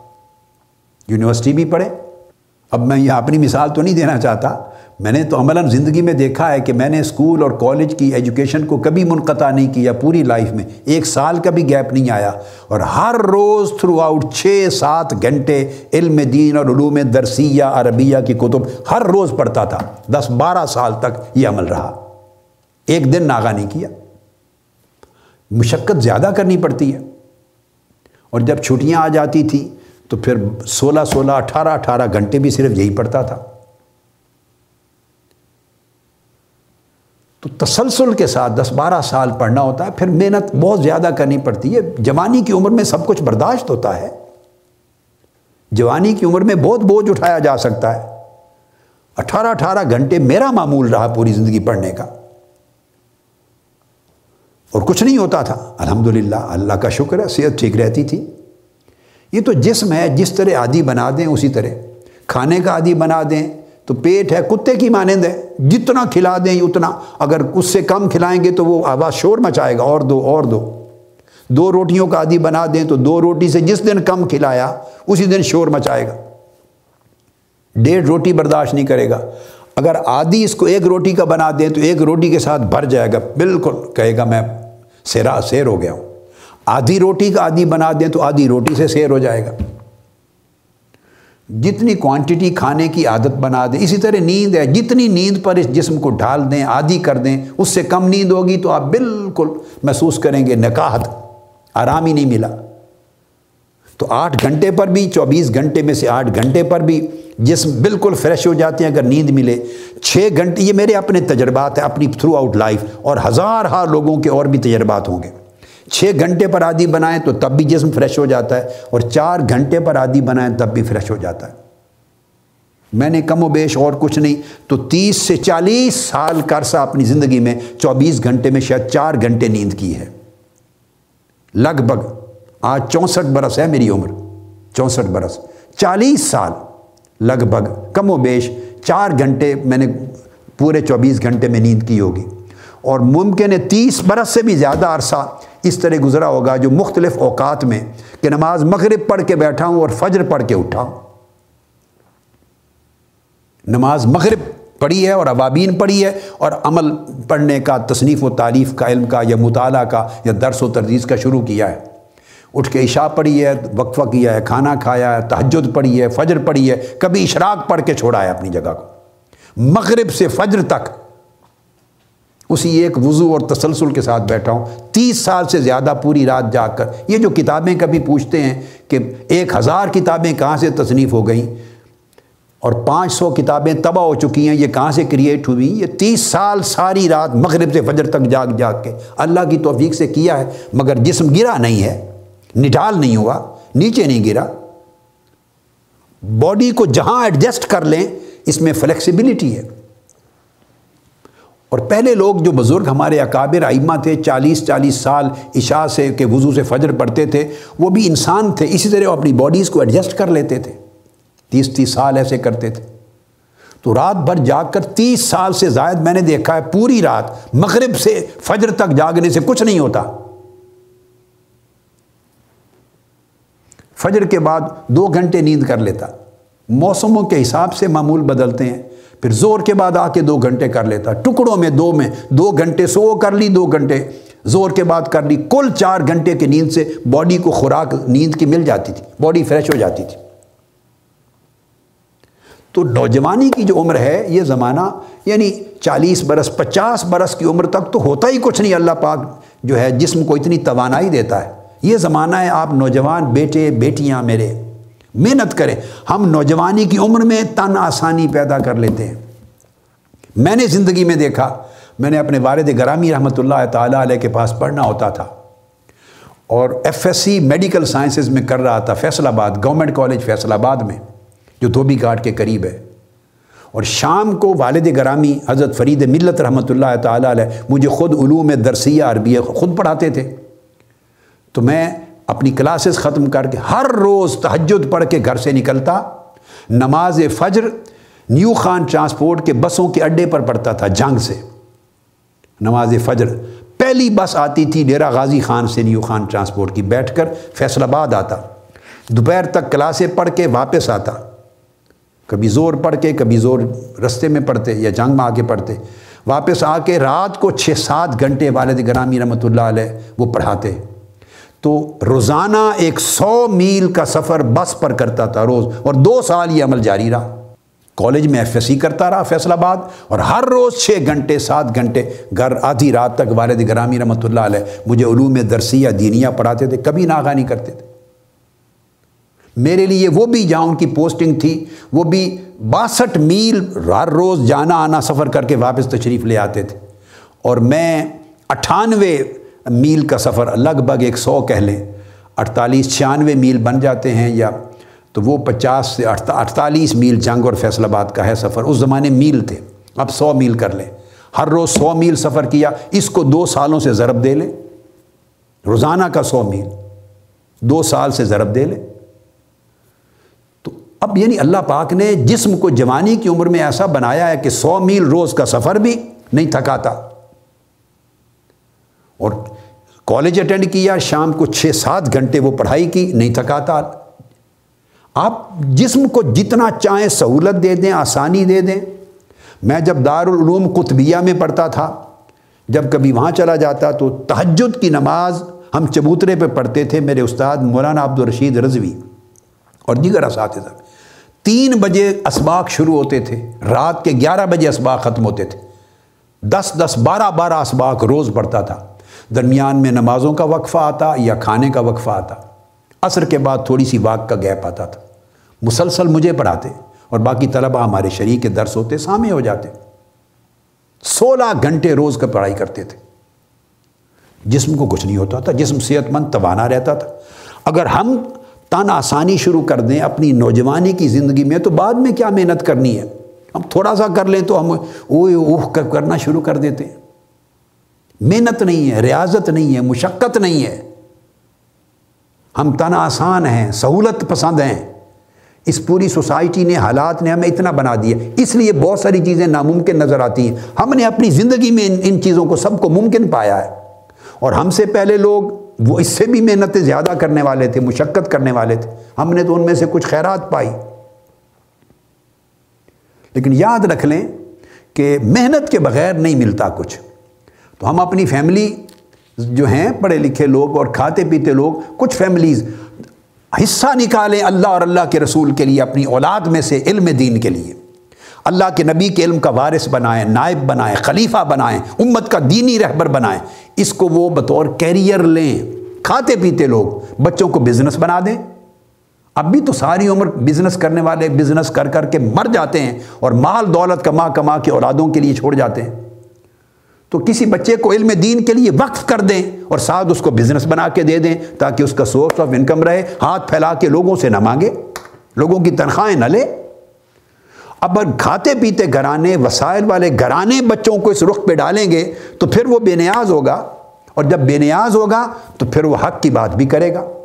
گلا تو گھونٹ دیا، اہل مدرسہ نے تیرا کہاں سے آئے صدا لا الہ الا اللہ؟ تو وہ پھر اس کی صدا لا الہ الا اللہ بڑی گرج کے ساتھ آئے گی، کیونکہ اس نے کسی سے مانگنا نہیں ہے، اس کو کسی کا ڈر نہیں ہے۔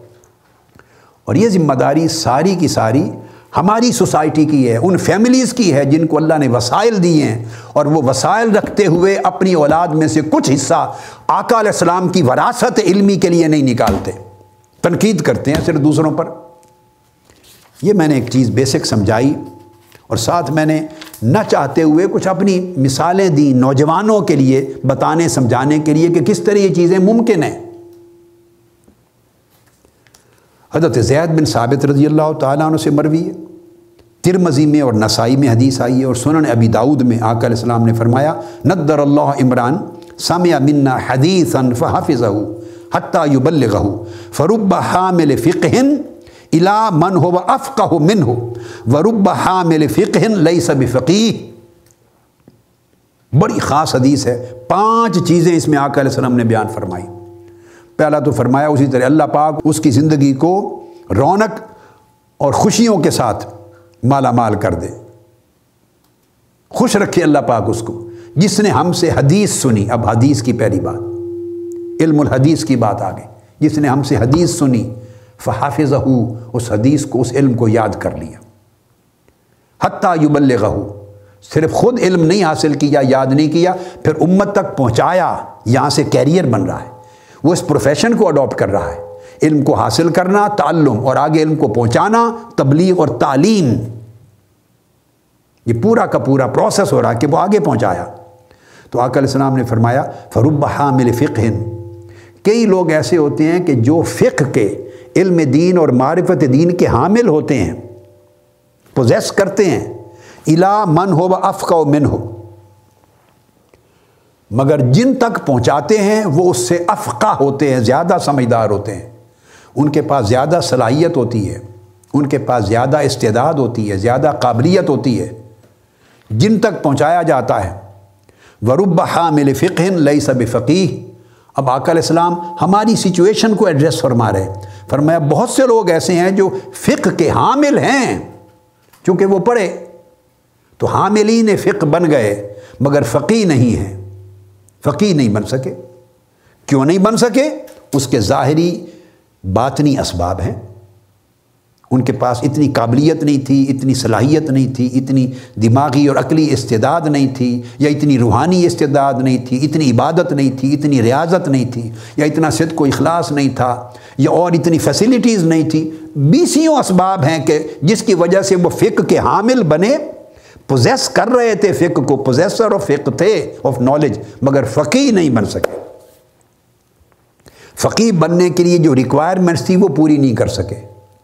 تو میں اس گوشے کو ایڈریس کر رہا ہوں کہ اگر ہم ان گھرانوں میں سے کچھ نوجوان اللہ اور اللہ کے رسول کے لیے وقف ہونے والے نکل آئیں اور خاندان اور والدین اپنے اوپر اللہ رسول کا حق سمجھیں اور اپنی اولاد پر اللہ رسول کا حق سمجھیں، جنہوں نے ہمیں کلمہ دیا، جنہوں نے سیدھا راہ سکھایا، جنہوں نے شفاعت کرنی ہے، جن کے دیدار ہونا ہے قبر میں، جنہوں نے چھڑانا ہے۔ جنہوں نے ہمیں کفر و شرک اور گمراہی کے اندھیروں سے نکالا اور نور پر چلایا، ان کا بھی کوئی حق ہے؟ انہوں نے ایک علم دیا، ایک میسج دیا، ایک قرآن دیا، ایک حدیث دی، سنت دی، سیرت دی، تعلیم دی۔ ان کا حق ہے کہ ہم ان سے، ان کے علم کے وارث بھی بنے ہم میں سے کچھ لوگ اور کیری آن کریں۔ تسلسل سے آگے، نسل در نسل اس کو پہنچائیں۔ چونکہ آقا علیہ السلام نے فرمایا، اگر تم اچھی صلاحیت والے لوگ حامل نہیں بناؤ گے علم کے تو یہ جو فرمایا کہ علم کا حمل کرنے والے، علم کو پوزیس کرنے والے، علم کو اٹھانے، لینے والے، آگے دینے والے، ایسے لوگ ہوتے ہیں کہ جن کو پہنچاتے ہیں وہ زیادہ فقی بننے کی صلاحیت رکھتے ہیں، وہ افقہ ہوتے ہیں، زیادہ استعداد رکھتے ہیں، زیادہ ذہین ہوتے ہیں، زیادہ فتین ہوتے ہیں۔ ان کی صلاحیت کیپیبلٹی بہت زیادہ ہوتی ہے۔ بنسبت ان کے جو ممبر پہ کھڑے کمیونیکیٹ کر رہے ہیں، سوال سننے والے زیادہ ذہین ہوتے ہیں۔ تو میں یہ کہہ رہا ہوں، وہ جو سننے والا گروپ بیٹھا ہے آڈینس کھاتے پیتے لوگوں میں سے ان زیادہ صلاحیتوں والے بچوں میں سے کچھ لوگ اس قابل ہو جائیں کہ وہ کھڑے ہو کے کمیونیکیٹ کریں۔ ممبر پر آئیں۔ وہ پوزیسر بھی بنے کمیونیکیٹر بھی بنے، وہ کنوے کریں۔ تو اندازہ کریں کہ امت کے اخلاقی اور علمی احوال میں کتنی تبدیلی آ جائے گی۔ اور یہ طبقہ جو دین کے علم کو لینے اور آگے پہنچانے والا ہے، اس کی عزت میں بھی اضافہ ہوگا۔ عرب دنیا میں ایسا سٹل کرتے ہیں لوگ۔ کھاتے پیتے گھرانوں کے ہاں بھی شغف ہے علم کا حاصل کرنے کا۔ خواہ آپ پروفیشن کے دوران کریں، خواہ دوسری تعلیم کے ساتھ کریں، خواہ ایکسکلوسیولی وقف کر دیں۔ مگر حصہ نکلنا چاہیے علم دین کے لیے، ہر ایک فیملی میں سے، اولاد میں سے۔ خواہ پانچ ہیں تو ایک ہی نکال دیں اس میں سے۔ ہر گھر میں سے کچھ تو نکلے۔ قرآن مجید نے کہا، ایسا کیوں نہیں؟ سارے کے سارے تو نہیں، مگر کچھ لوگ نکلیں دین کا علم حاصل کریں تفقو حاصل کریں، فقہ فی الدین، اور پلٹ کر آ کر بقایا رہنے والی سوسائٹی کو ہدایت پہنچائیں۔ یہ قرآن کا حکم بھی ہے، اور آقا علیہ السلام بھی اسی اسپیکٹ کو ایڈریس فرما رہے ہیں۔ پھر رضول السلام نے فرمایا، عبداللہ ابن عباس رضی اللہ تعالیٰ عنہ، روایت کرتے ہیں۔ پہلی حدیث ابو داود نسائی ترمزی کی تھی۔ اب پھر امام ابو داود نے روایت کی اور امام احمد بن حنبل نے فرمایا، قال قال رسول اللہ صلی اللہ علیہ وآلہ وسلم، تسمعون و یسمع منکم و یسمع ممن سامع منکم۔ اے لوگو، تم مجھ سے سن رہے ہو، میرا علم مجھ سے حاصل کر رہے ہو، میرا پیغام سن رہے ہو، پھر تم سے سنا جائے گا۔ پھر آگے تم کمیونیکیٹ کرو گے اور آگے تم سے ریسیو کرنے والے ہوں گے۔ یسم و ممن من کوم پھر جنہوں نے تم سے ریسیو کیا، آگے وہ کمیونیکیٹ اور ٹرانسمٹ کریں گے نالج کو ٹرانسمٹ کریں گے اور آگے ان سے ریسیو کیا جائے گا۔ تو آقل اسلام کے اس فرمان کا مطلب یہ ہے کہ یہ سلسلہ transmission of knowledge and receive reception of knowledge یہ پوری امت میں قیامت تک رہے گا۔ اور آقا علیہ السلام کو انہیں ان کو اہل حق کہا۔ کتنے خوش نصیب ہوں گے وہ گھرانے اور وہ فیملیز اور وہ بچے اور وہ بچیاں کہ جن کا کچھ حصہ نکل کر آقا علیہ السلام کے بیان کردہ اس سلسلے کا حصہ بن جائے۔ اور آقا علیہ السلام کتنے خوش ہوں گے ان سے۔ میں اس پر زور اس لیے دے رہا ہوں کہ میں اس سوسائٹی میں سے چاہتا ہوں کہ کھاتے پیتے گھرانے ہی لیں۔ انہیں جھنجھوڑ رہا ہوں۔ ان کے سوئے ہوئے احساس کو بیدار کر رہا ہوں۔ کہ آقا علیہ السلاۃ والسلام کتنے خوش ہوں گے کہ یہ کھاتا پیتا آدمی انڈسٹریلسٹ ہے ٹریڈر ہے، اس کا بزنس ہے، وسائل کی کمی نہیں ہے۔ اس نے اپنی وسائل دولت میں سے کچھ حصہ اپنے ایک بیٹے کے لیے وقف کر دیا، ایک چھوٹی سی انڈسٹری بنا کے دے دی، ایک چھوٹی دکان بنا کے دے دی، بندے بٹھا دیے، اس سے انکم آ رہی ہے اور خود بیٹے کو میرے دین کے علم کے لیے وقف کر دیا ہے۔ اس کے ساتھ ماڈرن ٹیکنالوجی سیکھیں۔ آئی ٹی سیکھیں، انجینئرنگ سیکھیں، سوشیالوجی سیکھیں، پولیٹیکل سائنس سیکھیں، جو سبجیکٹ میل کھاتے ہیں، افورڈیبل ہیں، وہ ساتھ ساتھ پڑھیں، سیکھیں اپ ڈیٹ کریں نالج کو۔ اپ ڈیٹڈ نالج کے بغیر دین کے علم میں بھی وہ افادیت نہیں ہوتی۔ جس کمیونٹی کو ایڈریس کرنا ہے، اس کمیونٹی کو سمجھ آ جائے۔ جس سوسائٹی کو ایڈریس کرنا ہے، اس کے تقاضے جانے جائیں۔ جس دور میں ایڈریس کر رہے ہیں، اس دور کی ریکوائرمنٹس کو جانا جائے۔ ساتھ ساتھ چلتے ہیں، وقت کے ساتھ ساتھ۔ اور یہ وہی لوگ چل سکتے ہیں جو افورڈ کر سکتے ہیں جنہیں وسائل ہیں۔ وہ فیسلٹیز بچے کو دیں گے، اس کو کمپیوٹر کی لرننگ دیں گے، آئی ٹی یوزر ہوگا، اس کو ماڈرن ٹیکنالوجی دیں گے۔ چونکہ وسائل ہیں اور وہ دین میں اسپیشلائز کر رہا ہوگا۔ اگر اس طرح چند سینکڑوں لوگ بھی گھرانوں سے نکلنے لگ جائیں، کھاتے پیتے گھرانوں سے، تو سوسائٹی کے حالات بدل جائیں۔ پھر آکل السلام نے فرمایا جبیر بن متعم رضی اللہ تعالیٰ عنہ روایت کرتے ہیں۔ قال قام رسول اللہ صلی اللہ علیہ وسلم بالخیف ممنا فقال ندر اللہ عمران سامع مقالتی۔ آقا علیہ السلام، مسجد خیف، مقام خیف جو ہے وہاں مسجد مینا میں۔ قیام فرماتے، خطاب کیا اور فرمایا، اللہ پاک اس شخص کو خوش و خرم رکھے، اس کی زندگی کو خوشیوں سے آباد کر دے، شاداب کر دے۔ جس نے میرا کلام سنا، میرا مقالہ، میرا کلام، میری گفتگو، میرا خطاب، میرا پیغام سنا فواہا اور اس کو خوب سمجھا۔ تو سمجھنے کی صلاحیت پیدا کی۔ ثم اداہا الا من لم یسماہا پھر اسے پہنچایا ان لوگوں تک جنہوں نے ڈائریکٹلی مجھ سے نہیں سنا تھا۔ اور یہاں پھر وہی بات فرما دی۔ ورب حامل فقہ لا فقہ لہو فرمایا کہ اب صحابہ کی بات کر رہے ہیں۔ تو صحابہ کے اندر عالم یہ تھا۔ تو پھر بعد کے ادوار میں اور آج کے دور تک کیا پوزیشن ہوگی؟ فرمایا، پہنچانے والا ہر کوئی فقی نہیں ہوتا۔ یہ جو میرے سامنے کھڑے ہیں آرابی بھی ہوتے تھے، سادہ بھی لوگ ہوتے تھے، اور بڑے بڑے ذہین فتین بھی ہوتے تھے، تو علم کے مرتبے جدا جدا تھے۔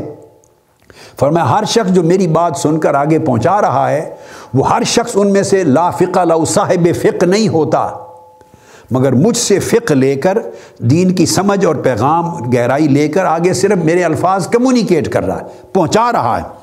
ورب حامل فقن الا من ہو و افق و من ہو عین ممکن ہے بہت سے لوگ جو میری بات کو آگے پہنچائیں، وہ تو اتنے ذہین نہ ہوں، مگر جن کو پہنچائیں ان کی ذہانت زیادہ ہو۔ سو وہ دین کے فقیب بننے کی استعداد زیادہ رکھتے ہوں۔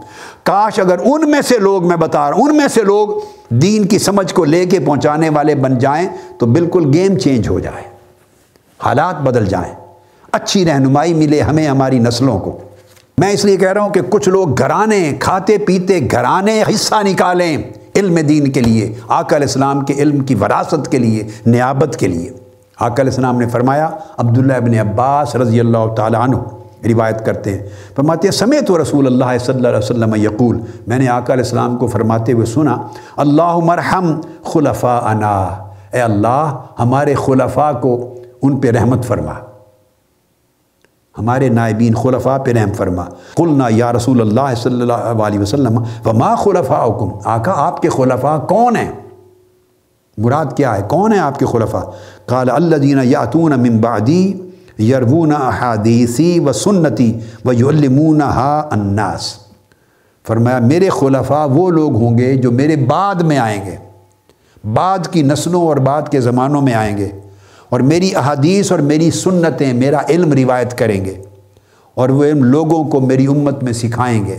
اس سے بڑی فضیلت اور کیا ہو سکتی ہے کہ آقا علیہ السلام نے اس عظیم علم کی وراثت کو آگے چلانے والوں کو اپنا خلفہ کرا دیا، وہ میرے خلفہ ہوں گے۔ اور اس حمل علم کے پروسیس کو، علم کو سنبھالنے، اٹھانے اور اس تعلم اور تعلیم کے پروسیس کو اپنی خلافت قرار دیا۔ وہ لوگ میری خلافت اور میری نیابت کے حامل ہوں گے۔ آقا علیہ السلام السلام نے یہ درجہ بیان کیا۔ پھر حضرت عانہ سے ابن مالک رضی اللہ تعالیٰ عنہ روایت کرتے ہیں۔ یہ حدیث جو میں نے خلفاء کی بیان کی، یہ اسے امام تبرانی نے اپنی موجم میں روایت کیا، الموجم الاوسط۔ پھر امام حیثمی نے مجمع و زوائد میں روایت کیا، امام منظری نے الترغیب میں روایت کیا، اس طرح بہت ساری کتب میں۔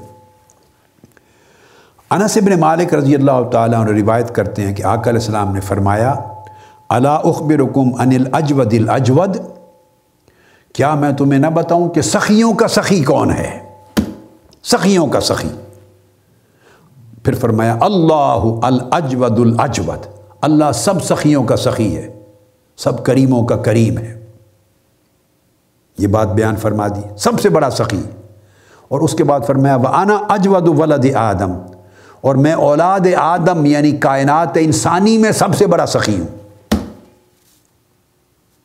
کائنات انسانی میں اور بنی آدم میں سب سے بڑا سخی میں ہوں۔ اور پھر فرمایا وہ اجود ہم ممبادی پہلے فرمایا، اللہ سب سخیوں کا سخی۔ پھر میں اولاد آدم میں سب سے بڑا سخی۔ تیسرا، پھر میرے بعد سب سے بڑے سخی کون ہوں گے؟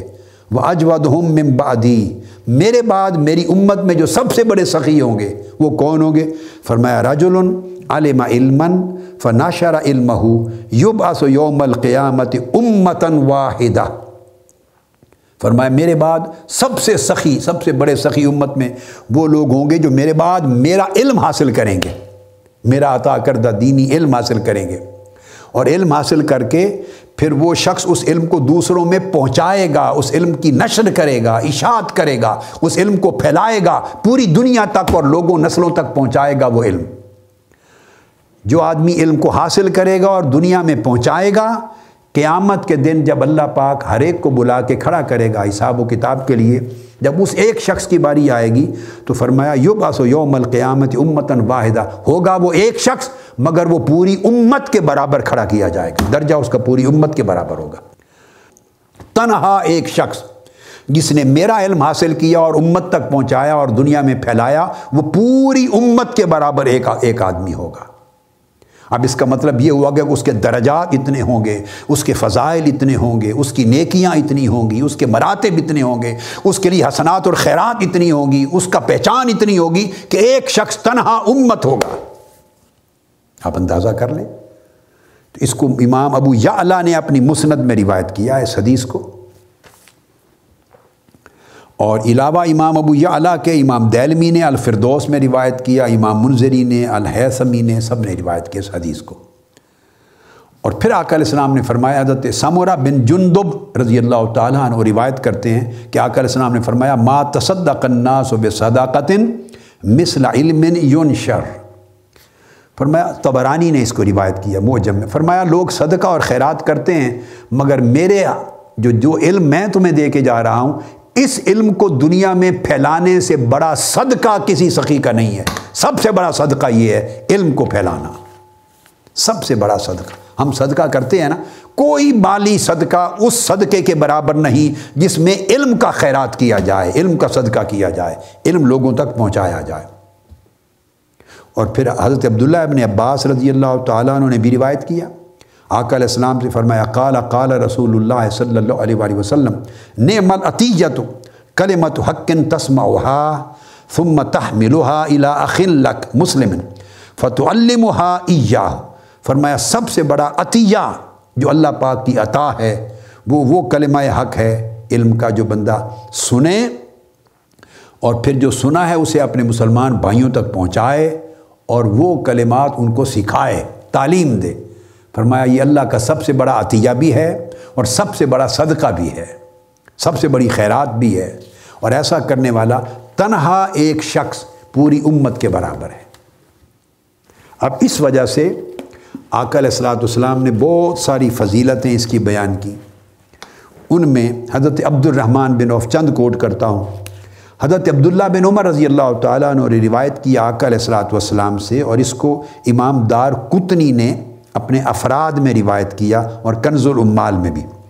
عبداللہ بن عمر رضی اللہ تعالیٰ فرماتے ہیں، مجلس و خیر من عبادت ستین ثنا کہ علم دین اور دین کی معرفت حاصل کرنے کی جو مجلس ہے، جو مجالس العلم ہم نے نام رکھا، مجالس العلم فرمایا ایک مجلس جس میں دین کی کامل معرفت نصیب ہو، وہ ساٹھ سال کی عبادت سے بھی زیادہ افضل ہے۔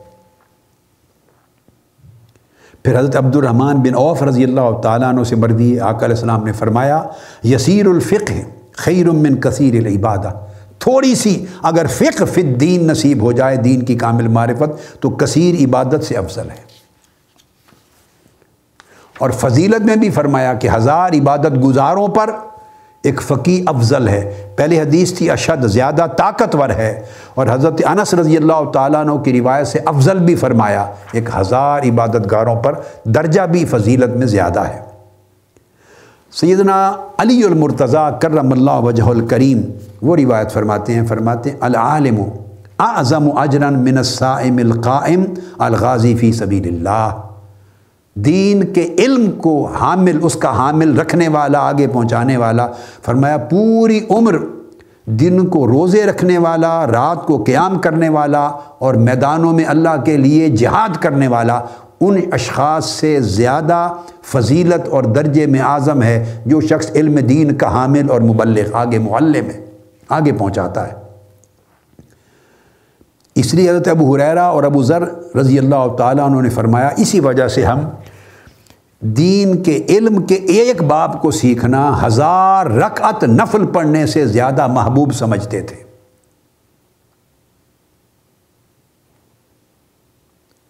پھر حضرت یہی بات ابو حریرہ رضی اللہ تعالیٰ انہوں نے الگ سے کہی، حتیٰ کہ انہوں نے تو فرمایا کہ علم کا ایک باب سیکھنا ستر جہادوں میں، غزوات میں حصہ لینے سے بھی زیادہ محبوب سمجھتے تھے۔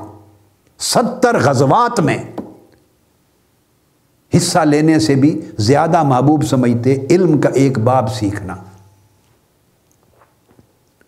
حضرت ابو الدرداء رضی اللہ تعالیٰ عنہ سے مروی۔ فرمایا مذاکرت العلم ساعتن خیر من قیام لیلہ۔ ایک لمحہ علم کا مذاکرہ، علم کو سننا، علم کو بیان کرنا، آپس میں علم کا مذاکرہ کرنا۔ ایک لمحہ لوجہ اللہ تاکہ آقا علیہ السلام کی دی ہوئی یہ وراثت اور خیرات کو سمجھا جائے اور اسے آگے صحیح طور پہ پہنچانے کے قابل بنا جائے۔ اس پہ، اس مذاکرہ پہ ایک ساتھ ایک لمحہ، ایک گھنٹہ گزارنا ساری رات کے قیام سے زیادہ افضل ہے۔ اور انہوں نے تو فرمایا، میں نے بتایا نا، ایک ہزار رکت نفلی رکت سے افضل ہے۔ اور حضرت ابو ریرا نے فرمایا، ستر غزوات میں شریک ہونے سے افضل ہے۔ حضرت مولا علی المرتضیٰ نے فرمایا، ساری زندگی راتوں کا قیام کرنا اور دنوں کا روزہ رکھنا اس سے زیادہ افضل ہے۔ اب آپ دیکھتے چلے آئیے کہ کیا عالم ہے فضیلت کا۔ ہم اپنی اولاد کو یہ فضیلت کیوں نہیں دینا چاہتے؟ اپنی اولادوں کو۔ حضرت امام حسن بصری رضی اللہ تعالیٰ عنہ وہ فرماتے ہیں کہ اگر اللہ پاک ساری دنیا کا مال بھی مجھے دے دے اور میں اللہ کی راہ میں خیرات کر دوں، ساری دنیا کا مال اللہ کی راہ میں صدقہ کروں، خیرات کروں۔ تو فرمایا، اس سے زیادہ محبوب ہے مجھے علم کا ایک باپ سیکھ کر ایک مسلمان بھائی کو سکھا دوں ساری دنیا کے مال و دولت کو خیرات کرنے سے زیادہ یہ عمل مجھے محبوب ہے کہ علم علم نبوی کا ایک باپ سیکھ کر میں حضور کی امت کے لوگوں کو سکھا دوں۔ یہ امام حسن البصری رضی اللہ تعالیٰ عنہ نے اس کو فرمایا۔ پھر اسی طرح حضرت یحییٰ بن نبی کثیر روایت کرتے ہیں۔ یہ بھی جلیل القدر تابعی تھے۔ امام حسن بصری کی طرح حضرت انس، حضرت جابر بن عبداللہ، ابو امامہ ان سے روایت کرتے تھے۔ تو وہ بیان کرتے ہیں حضرت یحییٰ بن کثیر کہ دراست العلم صلاۃن علم علم دین پڑھنا پڑھانا یہ خود نماز ہے۔ علم دین پڑھنا نماز ہے۔ کون سی؟ نفلی نماز۔ یہ فرضی نماز کا بدل نہیں بن سکتا۔ وہ نہیں چھوٹ سکتی کہ کہیں سمجھیں چلو جی۔ آج کے بعد ہم پڑھنا نماز پڑھ رہے ہیں، یہ نہیں ہے۔ یہ نفلی نماز، اس سے مراد ہے صلاۃ النافلہ۔ اور پھر حضرت سفیان الثوری رضی اللہ تعالیٰ عنہ بیان کرتے ہیں اور حضرت امام شافعی رضی اللہ تعالیٰ عنہ فرماتے ہیں لئی سشعین بعد الفرائض افضل من طلب العلم۔ دین کا علم سیکھنے سے زیادہ افضل فرائض کے بعد کوئی اور شے کائنات میں افضل نہیں ہے۔ فرائض کے بعد۔ علم حاصل کرنے سے زیادہ افضل کوئی شے نہیں۔ امام احمد بن حنبل رضی اللہ تعالیٰ عنہ آپ سے پوچھا گیا کہ آپ کو کون سی چیز زیادہ محبوب ہے؟ ساری رات بیٹھ کر علم حاصل کرنا اور لکھنا، تصنیف کرنا، تاکہ امت تک علم پہنچے۔ علم حاصل کرنا اور علم آگے پہنچانے کی کاوش کرنا۔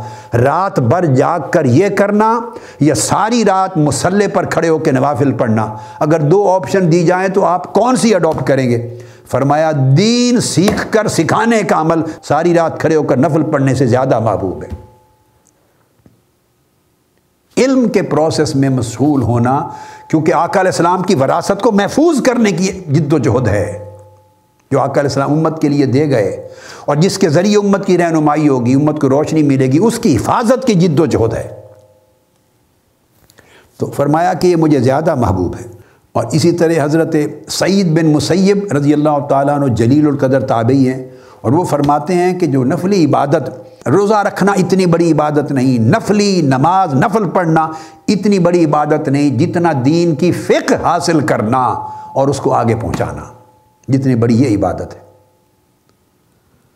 اور حضرت اسحاق بن عبداللہ بن ابی فروا وہ بیان کرتے ہیں کہ جنت میں بھی اور قیامت کے دن بھی درجہ نبوت کے قریب ترین جو لوگ ہوں گے، وہ آقا علیہ السلام کے علم نبوت کے حامل لوگ ہوں گے۔ اقرب الناس من درجت نبوہ اہل العلم۔ درجہ نبوت کے قریب ترین ان لوگوں کو چھوڑا جائے گا، بٹھایا جائے گا، ٹھہرایا جائے گا، کھڑا کیا جائے گا جو صاحبان علم نبوی ہوں گے، جو علیہ السلام کے عطا کردہ علم کے حامل ہوں گے۔ اور حضرت سہل بن عبداللہ التستری وہ فرماتے ہیں، من ارادن نظر الا مجالس الانبیاء فلینظر الا مجالس العلماء. جو چاہے کہ میں انبیاء کی مجالس کا نظارہ کروں۔ دیکھوں کہ انبیاء نے امتوں کو کس طرح راہ راست پہ لگایا، ان پر کیسے محنت کی مجالے سے انبیاء کو دیکھوں۔ تو آپ نے فرمایا کہ اسے چاہیے کہ مجالے سے علماء کو دیکھے، ان کا نظارہ کرے۔ اور یہاں علماء ربانی جین ہیں۔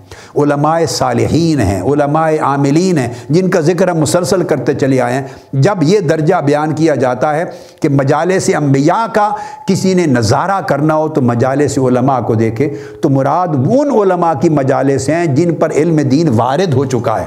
جو عالم بعمل ہیں، جو عالم بھی ہیں، صالح بھی ہیں، جن کا علم علم نافع ہے، جن کا علم ان کے ظاہر اور باطن میں نور بن چکا ہے۔ جو متقی ہیں، اللہ کی خشیت رکھنے والے ہیں اور صالحیت اور تقوی رکھنے والے ہیں، جن کا علم ان کے عمل صالح میں ڈھل چکا ہے، مراد انہی کو علماء کہتے ہیں۔ کیونکہ قرآن مجید نے جو تعریف کی علماء کی، العلماء فرمایا ان نما یکش اللہ من عباد العلماء۔ اللہ سے خشیت کرنے والے، اللہ کی خشیت اور خوف الہی رکھنے والے لوگ ہی علماء ہوتے ہیں۔ تو علماء کی تعریف ہی یہ ہے، وہ شخص عالم نہیں ہے، عالم کہلانے کا حقدار نہیں ہے، جس کا دل خشیت الہی سے لبریز نہیں، جس کے دل میں خوف الہی نہیں، جس کے دل میں اللہ کا تقوی نہیں، جس کے دل میں پرہیزگاری نہیں ہے، وہ شخص عالم کہلانے کا بھی حقدار نہیں۔ لہٰذا اس وجہ سے، اور پھر یہ جو علم ہے، یہ میں نے تمام جو چیزیں بیان کی، احادیث میں میری کتاب جو میں نے کوٹ کی توفت و نوقبا میں بھی یہ ساری ہیں۔ میں نے ایک الگ مجلس میں بیان کر دی ہیں، آگے چل کر کر دوں گا۔ اور امام نووی نے اپنی کتاب المجموع شرح المحذب اس کی جلد اول کے مقدمہ میں علم کی آداب اور فضیلت کی بحث میں یہ جمع کی ہے۔ اب آگے وہ باپ قائم کرتے ہیں امام نووی رحمۃ اللہ تعالیٰ علیہ آداب المتعلم کا۔ اور امام نووی وہ ہستی ہے، ان کا ذکر وہ کشف اور علم لدنی کے باب میں میں نے کیا تھا۔ ایک اور چیز امام نووی کے بارے میں اولیاء اور علماء محدثین نے بیان کی کہ وفات کے بعد آپ نے دینی علم کی اتنی خدمت کی تھی، اتنی خدمت کی تھی اور اتنا تقوی تہارت اور اخلاص، روحانیت اور ولایت کے مرتبے کے ساتھ کہ اللہ پاک نے آپ کی روح پر وفات کے بعد آپ کی قبر میں تجلی فرمائی۔ برکت کی، رحمت کی اور قبولیت کی تجلی فرمائی، قبولیت کی، تاکہ لوگ کشاں کشاں ان کے مزار پر آئیں، زیارت کے لیے یہاں اقتصاب فیض کریں۔ مقصد تجلی کا یہ، تجلی فرمائی ان کی قبر میں، ان کی روح پر۔ تو آپ نے اپنی اس تجلی کو اپنی کتابوں کی طرف ملتفت کر دیا۔ عرض کیا، میرے مولا، لوگ میری طرف آئیں نہ آئیں، مجھے اس کا فکر نہیں۔ جو کتابیں میں نے آقا کی امت کے لیے لکھی ہیں، اس تجلی کا فیض میری کتابوں کو دے دے۔ میری تصنیفات کو دے دے تاکہ آقا کی امت میری کتابیں پڑھے اور عمر بھر میں نے جو کچھ اس میں لکھا ہے اس سے استفادہ کرے۔ نتیجتاً امام نووی کی کتابیں دنیا بھر میں شرق تا غرب مقبول ہو گئیں۔ تو ان کی کتابوں سے فیض مل رہا ہے۔ تو اولیاء کسی کا قبر کا فیض ہوتا ہے، کسی کی کتاب کا فیض ہوتا ہے۔ کسی کی قبر سے فیض ملتا ہے، کسی کے علم سے فیض ملتا ہے۔ یہ سب مرتبے ہیں ولایت کے۔ تو وہ امام نووی اپنی شرح المحذب کی جلد اول مقدمہ میں آداب المتعلم میں فرماتے ہیں کہ ایسا علم کس طرح ہوگا؟ چند چیزیں اس کو کر لوں تاکہ آج اس باپ کو ختم کر دیں اور کل سے ہم انشاءاللہ آگے اگلے نشست میں اگلے موضوع کو شروع کریں۔ تو امام نووی فرماتے ہیں کہ ایسا علم حاصل کرنے اور ایسی فقہ حاصل کرنے اور دین کی ایسی معرفت تامہ حاصل کرنے کے لیے سب سے پہلی شرط یہ ہے کہ دلوں کو پاک کیا جائے۔ فرماتے ہیں تطیب القلب للعلم کا تطیب الارض للزراعہ۔ جس طرح ایگریکلچر کرنا ہو، آپ نے فارمنگ کرنی ہو، زراعت کے لیے زمین کو جس طرح صاف کرتے ہیں، اس طرح علم کی زراعت کے لیے دل کی زمین کو صاف کرنا چاہیے۔ تصفیہ قلب اور تزکیہ نفس ہونا چاہیے۔ ادناس اور اور خرابیوں اور پلیدیوں سے نفس اور قلب کو پاک کرنا چاہیے۔ اگر یہ زمین پاک نہیں ہوگی، تو علم جب وارد ہوگا، تو وہ علم خشیت الہی پیدا نہیں کرے گا۔ تقوا کے نور کا پھل پیدا نہیں کرے گا اور آپ کو کامل فقی اور صاحب معرفت تامہ نہیں بنائے گا اور آپ کو نیابت محمدی عطا نہیں کرے گا حضور کے خلفاء کی صف میں شامل نہیں کرے گا اس کے لیے چاہیے کہ آپ کے نفس اور قلب کی زمین علم کی زراعت کے قابل و صاف اور ستھری ہو اور پھر امام شافعی فرماتے ہیں بڑی خاص چیز وہ انہوں نے پہلے فرمایا کہ جو علائق ہیں جو رکاوٹ بنتی ہیں ان سے اپنے آپ کو صاف کرے و یردا بل یسیر من القوت و یسبر علادی کے فرمایا، اگر دین کے علم کی خیرات کو حاصل کرنی ہے تو تھوڑا کھانے کو ملے تو اس سے بھی راضی ہو۔ اور زندگی میں اگر فراخی وسائل کی نہ بھی ہو تو تب بھی راضی ہو کہ علم دین بہت بڑی دولت ہے۔ تو کنات کرنی پڑتی ہے، توکل کرنا پڑتا ہے۔ اگر دنیا کی حرص بھی رہے اور دنیا پہ نگاہ بھی رہے اور دین کا علم دینا ہے، خطبہ جمعہ دینا ہے، خطاب کرنا ہے کانفرنس میں جانا ہے، میلاد کے پروگرام میں جانا ہے، فلاں خطاب کرنا ہے تو اس کے لیے پیسے مقرر کریں، سودا بازی کریں، اپنے سیکٹری رکھیں، اپنے فیس بنائیں اور پیسے کا لین دین کریں۔ ہاں ڈرامہ کرنے والا فیس بنا کے جائے کوئی پرواہ نہیں۔ شیر شاعر جائے اپنی فیس مقرر کرے کوئی پرواہ نہیں۔ وکیل اپنے کام کی فیس مقرر کرے کوئی پرواہ نہیں۔ اس کا کام ہے ہنر مند آرٹسٹ اپنے فن کی فیس مقرر کرے کوئی پرواہ نہیں، چونکہ یہ سارے دنیا کے کام ہیں اور دنیا کے کاموں سے دنیا حاصل کرنا کوئی گناہ نہیں ہے۔ دنیاوی کاموں سے دنیا حاصل کرنا گناہ نہیں ہے۔ مگر علم دین پہنچانا، خطاب کرنا، درس حدیث دینا کانفرنس کو ایڈریس کرنا، لوگوں کو علم پہنچانا، خطاب کرنا۔ یہ آخرت کا کام ہے، یہ دنیا کا کام نہیں۔ اور آخرت کے کام کے لیے سودے بازی کرنا اس پر اللہ رسول کی بارگاہ سے لانت ہوتی ہے۔ اسے مستحق عذاب بنایا جاتا ہے۔ وہ طے کرے اتنے پیسے لوں گا ایک خطاب کے۔ تو اس سے بہتر تھا کہ وہ فلم کا ایکٹر بن جاتا۔ اس میں گناہ تو نہ ہوتا پیسے طلب کرنے پر۔ کہ دنیاوی کام پر معاوضہ مانگ رہا ہے۔ یہاں معاوضے کی بات میں نہیں کر رہا۔ لوگ دیں، مقرر کریں، خود آپ کی، آپ کا ماہانہ، اعزازیہ مقرر ہو، یہ سب کچھ رزق کے حلال ہے۔ میں حرص کی بات، طلب کی، مطالبے کی بات کر رہا ہوں۔ آج وہ زمانہ آ گیا کہ کوئی بلائے تو جمعے کے خطبے کے لیے کہتے ہیں، اتنے پیسے لوں گا۔ خطاب کے اتنے پیسے لوں گا۔ تقریر کے لیے اتنے ہزار ڈالر لوں گا۔ باہر آتے ہیں لوگ موسموں میں ڈالر فکس کرتے ہیں۔ کسی صاحب نے کہہ دیا، مولوی صاحب، اگر میں جمعے پر آپ کو ہم نہ بلائیں تو جمعہ تو ویسے بھی پڑھنا ہے نا آپ نے۔ اگر آدھا گھنٹہ خطاب کر دیں تو کیا آپ کا نقصان ہو جائے گا؟ کہتے نہیں، ہزار ڈالر لیتا ہوں۔ دو ہزار ڈالر لیتا ہوں۔ پانچ ہزار ڈالر لوں گا۔ ہم آتے ہی پاؤنڈز اور ڈالرز کے لیے ہیں۔ تو جو آدمی آخرت کا کام کرے اور آخرت کے کام کے عوض دنیا طلب کرے، اس کا علم اس پر لانت بھیجتا ہے۔ اس کی آواز سے برکت اٹھ جاتی ہے۔ اس کی عزت نہیں رہتی۔ پھر تکریم کون کرے گا؟ نہ دنیا میں عزت و تکریم، نہ آخرت میں عزت و تکریم۔ ایسے لوگ پھر دھکے کھاتے رہتے ہیں، لوگ گالیاں دیتے ہیں۔ اور وہ عبرت کا نشان بنتے ہیں، ان کو کوئی آئیڈیل نہیں سمجھتا، ان کا طرز عمل کی کوئی پیروی نہیں کرتا۔ ہاں اگر اللہ کے دین کے لیے ایسے وقف ہو جاؤ کہ خدمت دین کرو، سنت مصطفیٰ سمجھ کر۔ آقا علیہ السلام کی سنت سمجھ کر کہ آقا نے فرمایا کل لا اسالکم علی اجرا، میں اللہ کا دین تم تک پہنچا رہا ہوں، آخرت کا سودا تمہیں دے رہا ہوں، شرک کی ظلمتوں سے نکال کر ایمان کا نور دے رہا ہوں، تمہیں بھلائی کا راستہ بتا رہا ہوں اور اس پر میں کوئی اجرت نہیں لیتا۔ کوئی معاوضہ نہیں لیتا۔ تو جس طرح اللہ پر میرا اجر ہے، آخرت پر۔ تو دین کا کام کرنے والے ہمیشہ سنت محمدی پر رہیں۔ یہ میری نصیحت ہے۔ تمام علماء کو، اساتذہ کو، مبلغین کو دائیان امت کو، میرے طلباء کو، بیٹوں کو، بچوں کو جو دین کا کام کریں، خدا کے لیے عمر بھر دین کے کام کو سوداگری نہ بنانا۔ جس کا تعلق ہے میری ذات سے، منہاج القرآن سے، میری تعلیمات سے، جو مجھے پڑھتا ہے، مجھے سنتا ہے، مجھ سے سیکھتا ہے، ٹوٹا پھوٹا، میری بات مانتا ہے، اس کو میں واسطہ دیتا ہوں اس تعلق کا کہ کبھی دین کو سوداگری نہ بنانا، دین کو آقا کی سنت سمجھ کر امت تک پہنچانا، اس میں نور ہوگا۔ دین کے عوض مال طلب نہ کرنا، دین کے عوض مال نہ مانگنا۔ اس کی فیسیں مقرر نہ کرنا، لوگوں کی جیبوں پہ نگاہ نہ رکھنا، اس مال و دولت دنیا پہ نگاہ نہ رکھنا، یہ ہیچ ہے۔ اللہ نے دین بڑی اونچی چیز آپ کو عطا کی ہے۔ دین کے برابر کوئی دولت نہیں، دین کے برابر کوئی عزت نہیں، علم دین کے برابر کوئی مرتبہ نہیں۔ آپ اونچی شہ چھوڑ کر نیچے کی طرف جاتے ہیں، لوگ آپ کو نیچا بنا دیں گے۔ اور دنیا میں بھی عزت نہیں ہوگی اور آخرت میں بھی عزت نہیں ہوگی۔ صحیح بخاری میں اللہ پاک نے فرمایا، عالم کو اٹھایا جائے گا۔ یہ صحیح قدسی حدیث قدسی آقا علیہ السلام نے ارشاد فرمایا کہ اللہ پاک ایسا فرماتے ہیں، اٹھایا جائے گا۔ عالم کو پوچھا جائے گا، میں نے تمہیں علم دیا، تو نے کیا کیا؟ اس نے کہا، باری تعالیٰ، تیری خاطر میں نے لوگوں تک پہنچایا۔ اللہ پاک فرمائیں گے، نہیں، تو نے مال و دولت اور دنیا کے لیے پہنچایا، تمہیں مل چکی۔ فرمایا جائے گا، فرشتے کو پکڑو اسے اور اونتے منہ دو زخ میں ڈال دو۔ اس علم کی نہ عزت آخرت میں ہوگی، نہ دنیا میں ہوگی۔ میرے ساتھی، میرے رفقا، میرے علماء، اساتذہ، طلباء، دین کی خدمت کرنے والے، میری نصیحت ہے اور میں درد مندانہ رو کے کہہ رہا ہوں، خدا کے لیے کھانے کو نہ ملے، فاقہ برداشت کر لو، فرق نہیں پڑتا، مرتا کوئی نہیں۔ میں نے فاقے سے مرتا ہوا بندہ نہیں دیکھا۔ ایسے فاقے بھی نہیں آتے، اللہ پھر بھی دیتا ہے۔ فاقہ ملے، وسائل نہ ملیں، بڑی آسائشیں نہ ملیں، ہر چیز چھوڑ دو، یہ چھوٹی چیزیں ہیں۔ چھوٹی چیزیں ہیں۔ آقا علیہ السلام کی وراثت بڑی چیز ہے۔ حضور کا نائب ہونا بہت بڑا مرتبہ ہے۔ حضور کی خلافت پانا بہت بڑا مرتبہ ہے۔ علم محمدی کا وارث ہونا، حامل ہونا بہت بڑا مرتبہ ہے۔ فقی ہونا، امت کا رہنما ہونا بہت بڑا مرتبہ ہے۔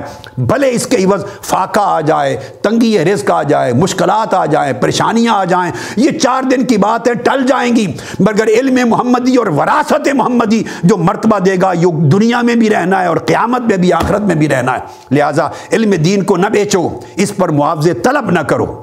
پیسے نہ مانگو، مطالبہ نہ کرو۔ لوگوں کی نگاہوں پہ نگاہ نہ رکھو، ان کی جیبوں پر۔ بے نیاز بنو۔ علم دین بے نیازی دیتا ہے۔ اور جو بے نیاز ہوتا ہے، اسی کو عزت ملتی ہے۔ اسی کو عزت ملتی ہے۔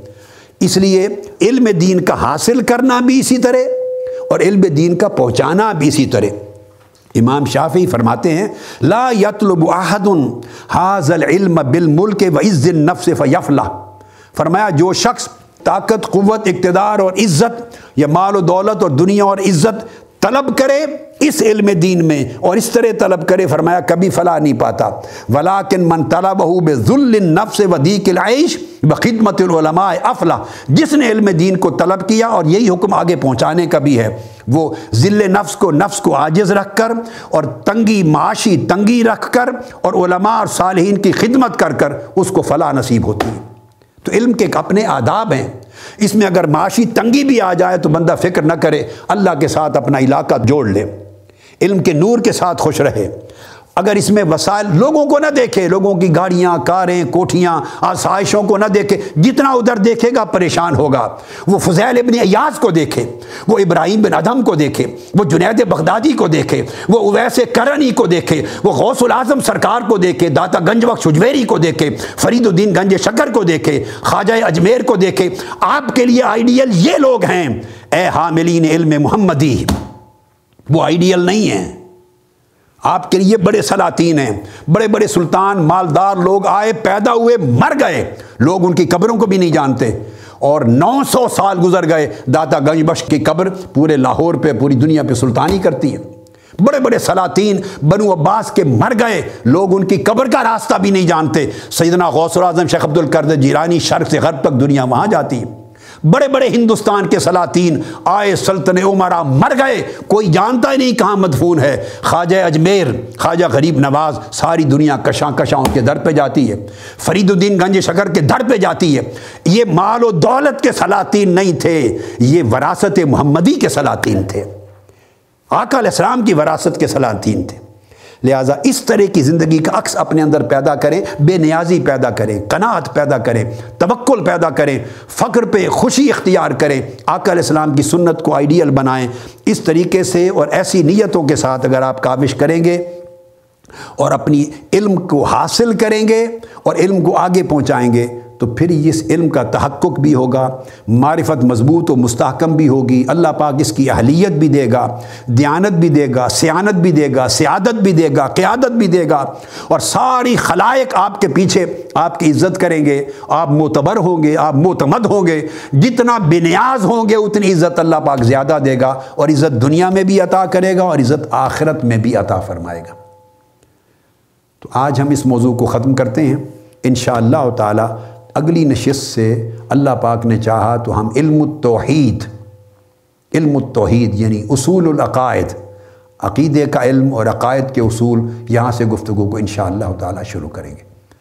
وما علینا الا البلاغ۔ والسلام علیکم ورحمۃ اللہ وبرکاتہ۔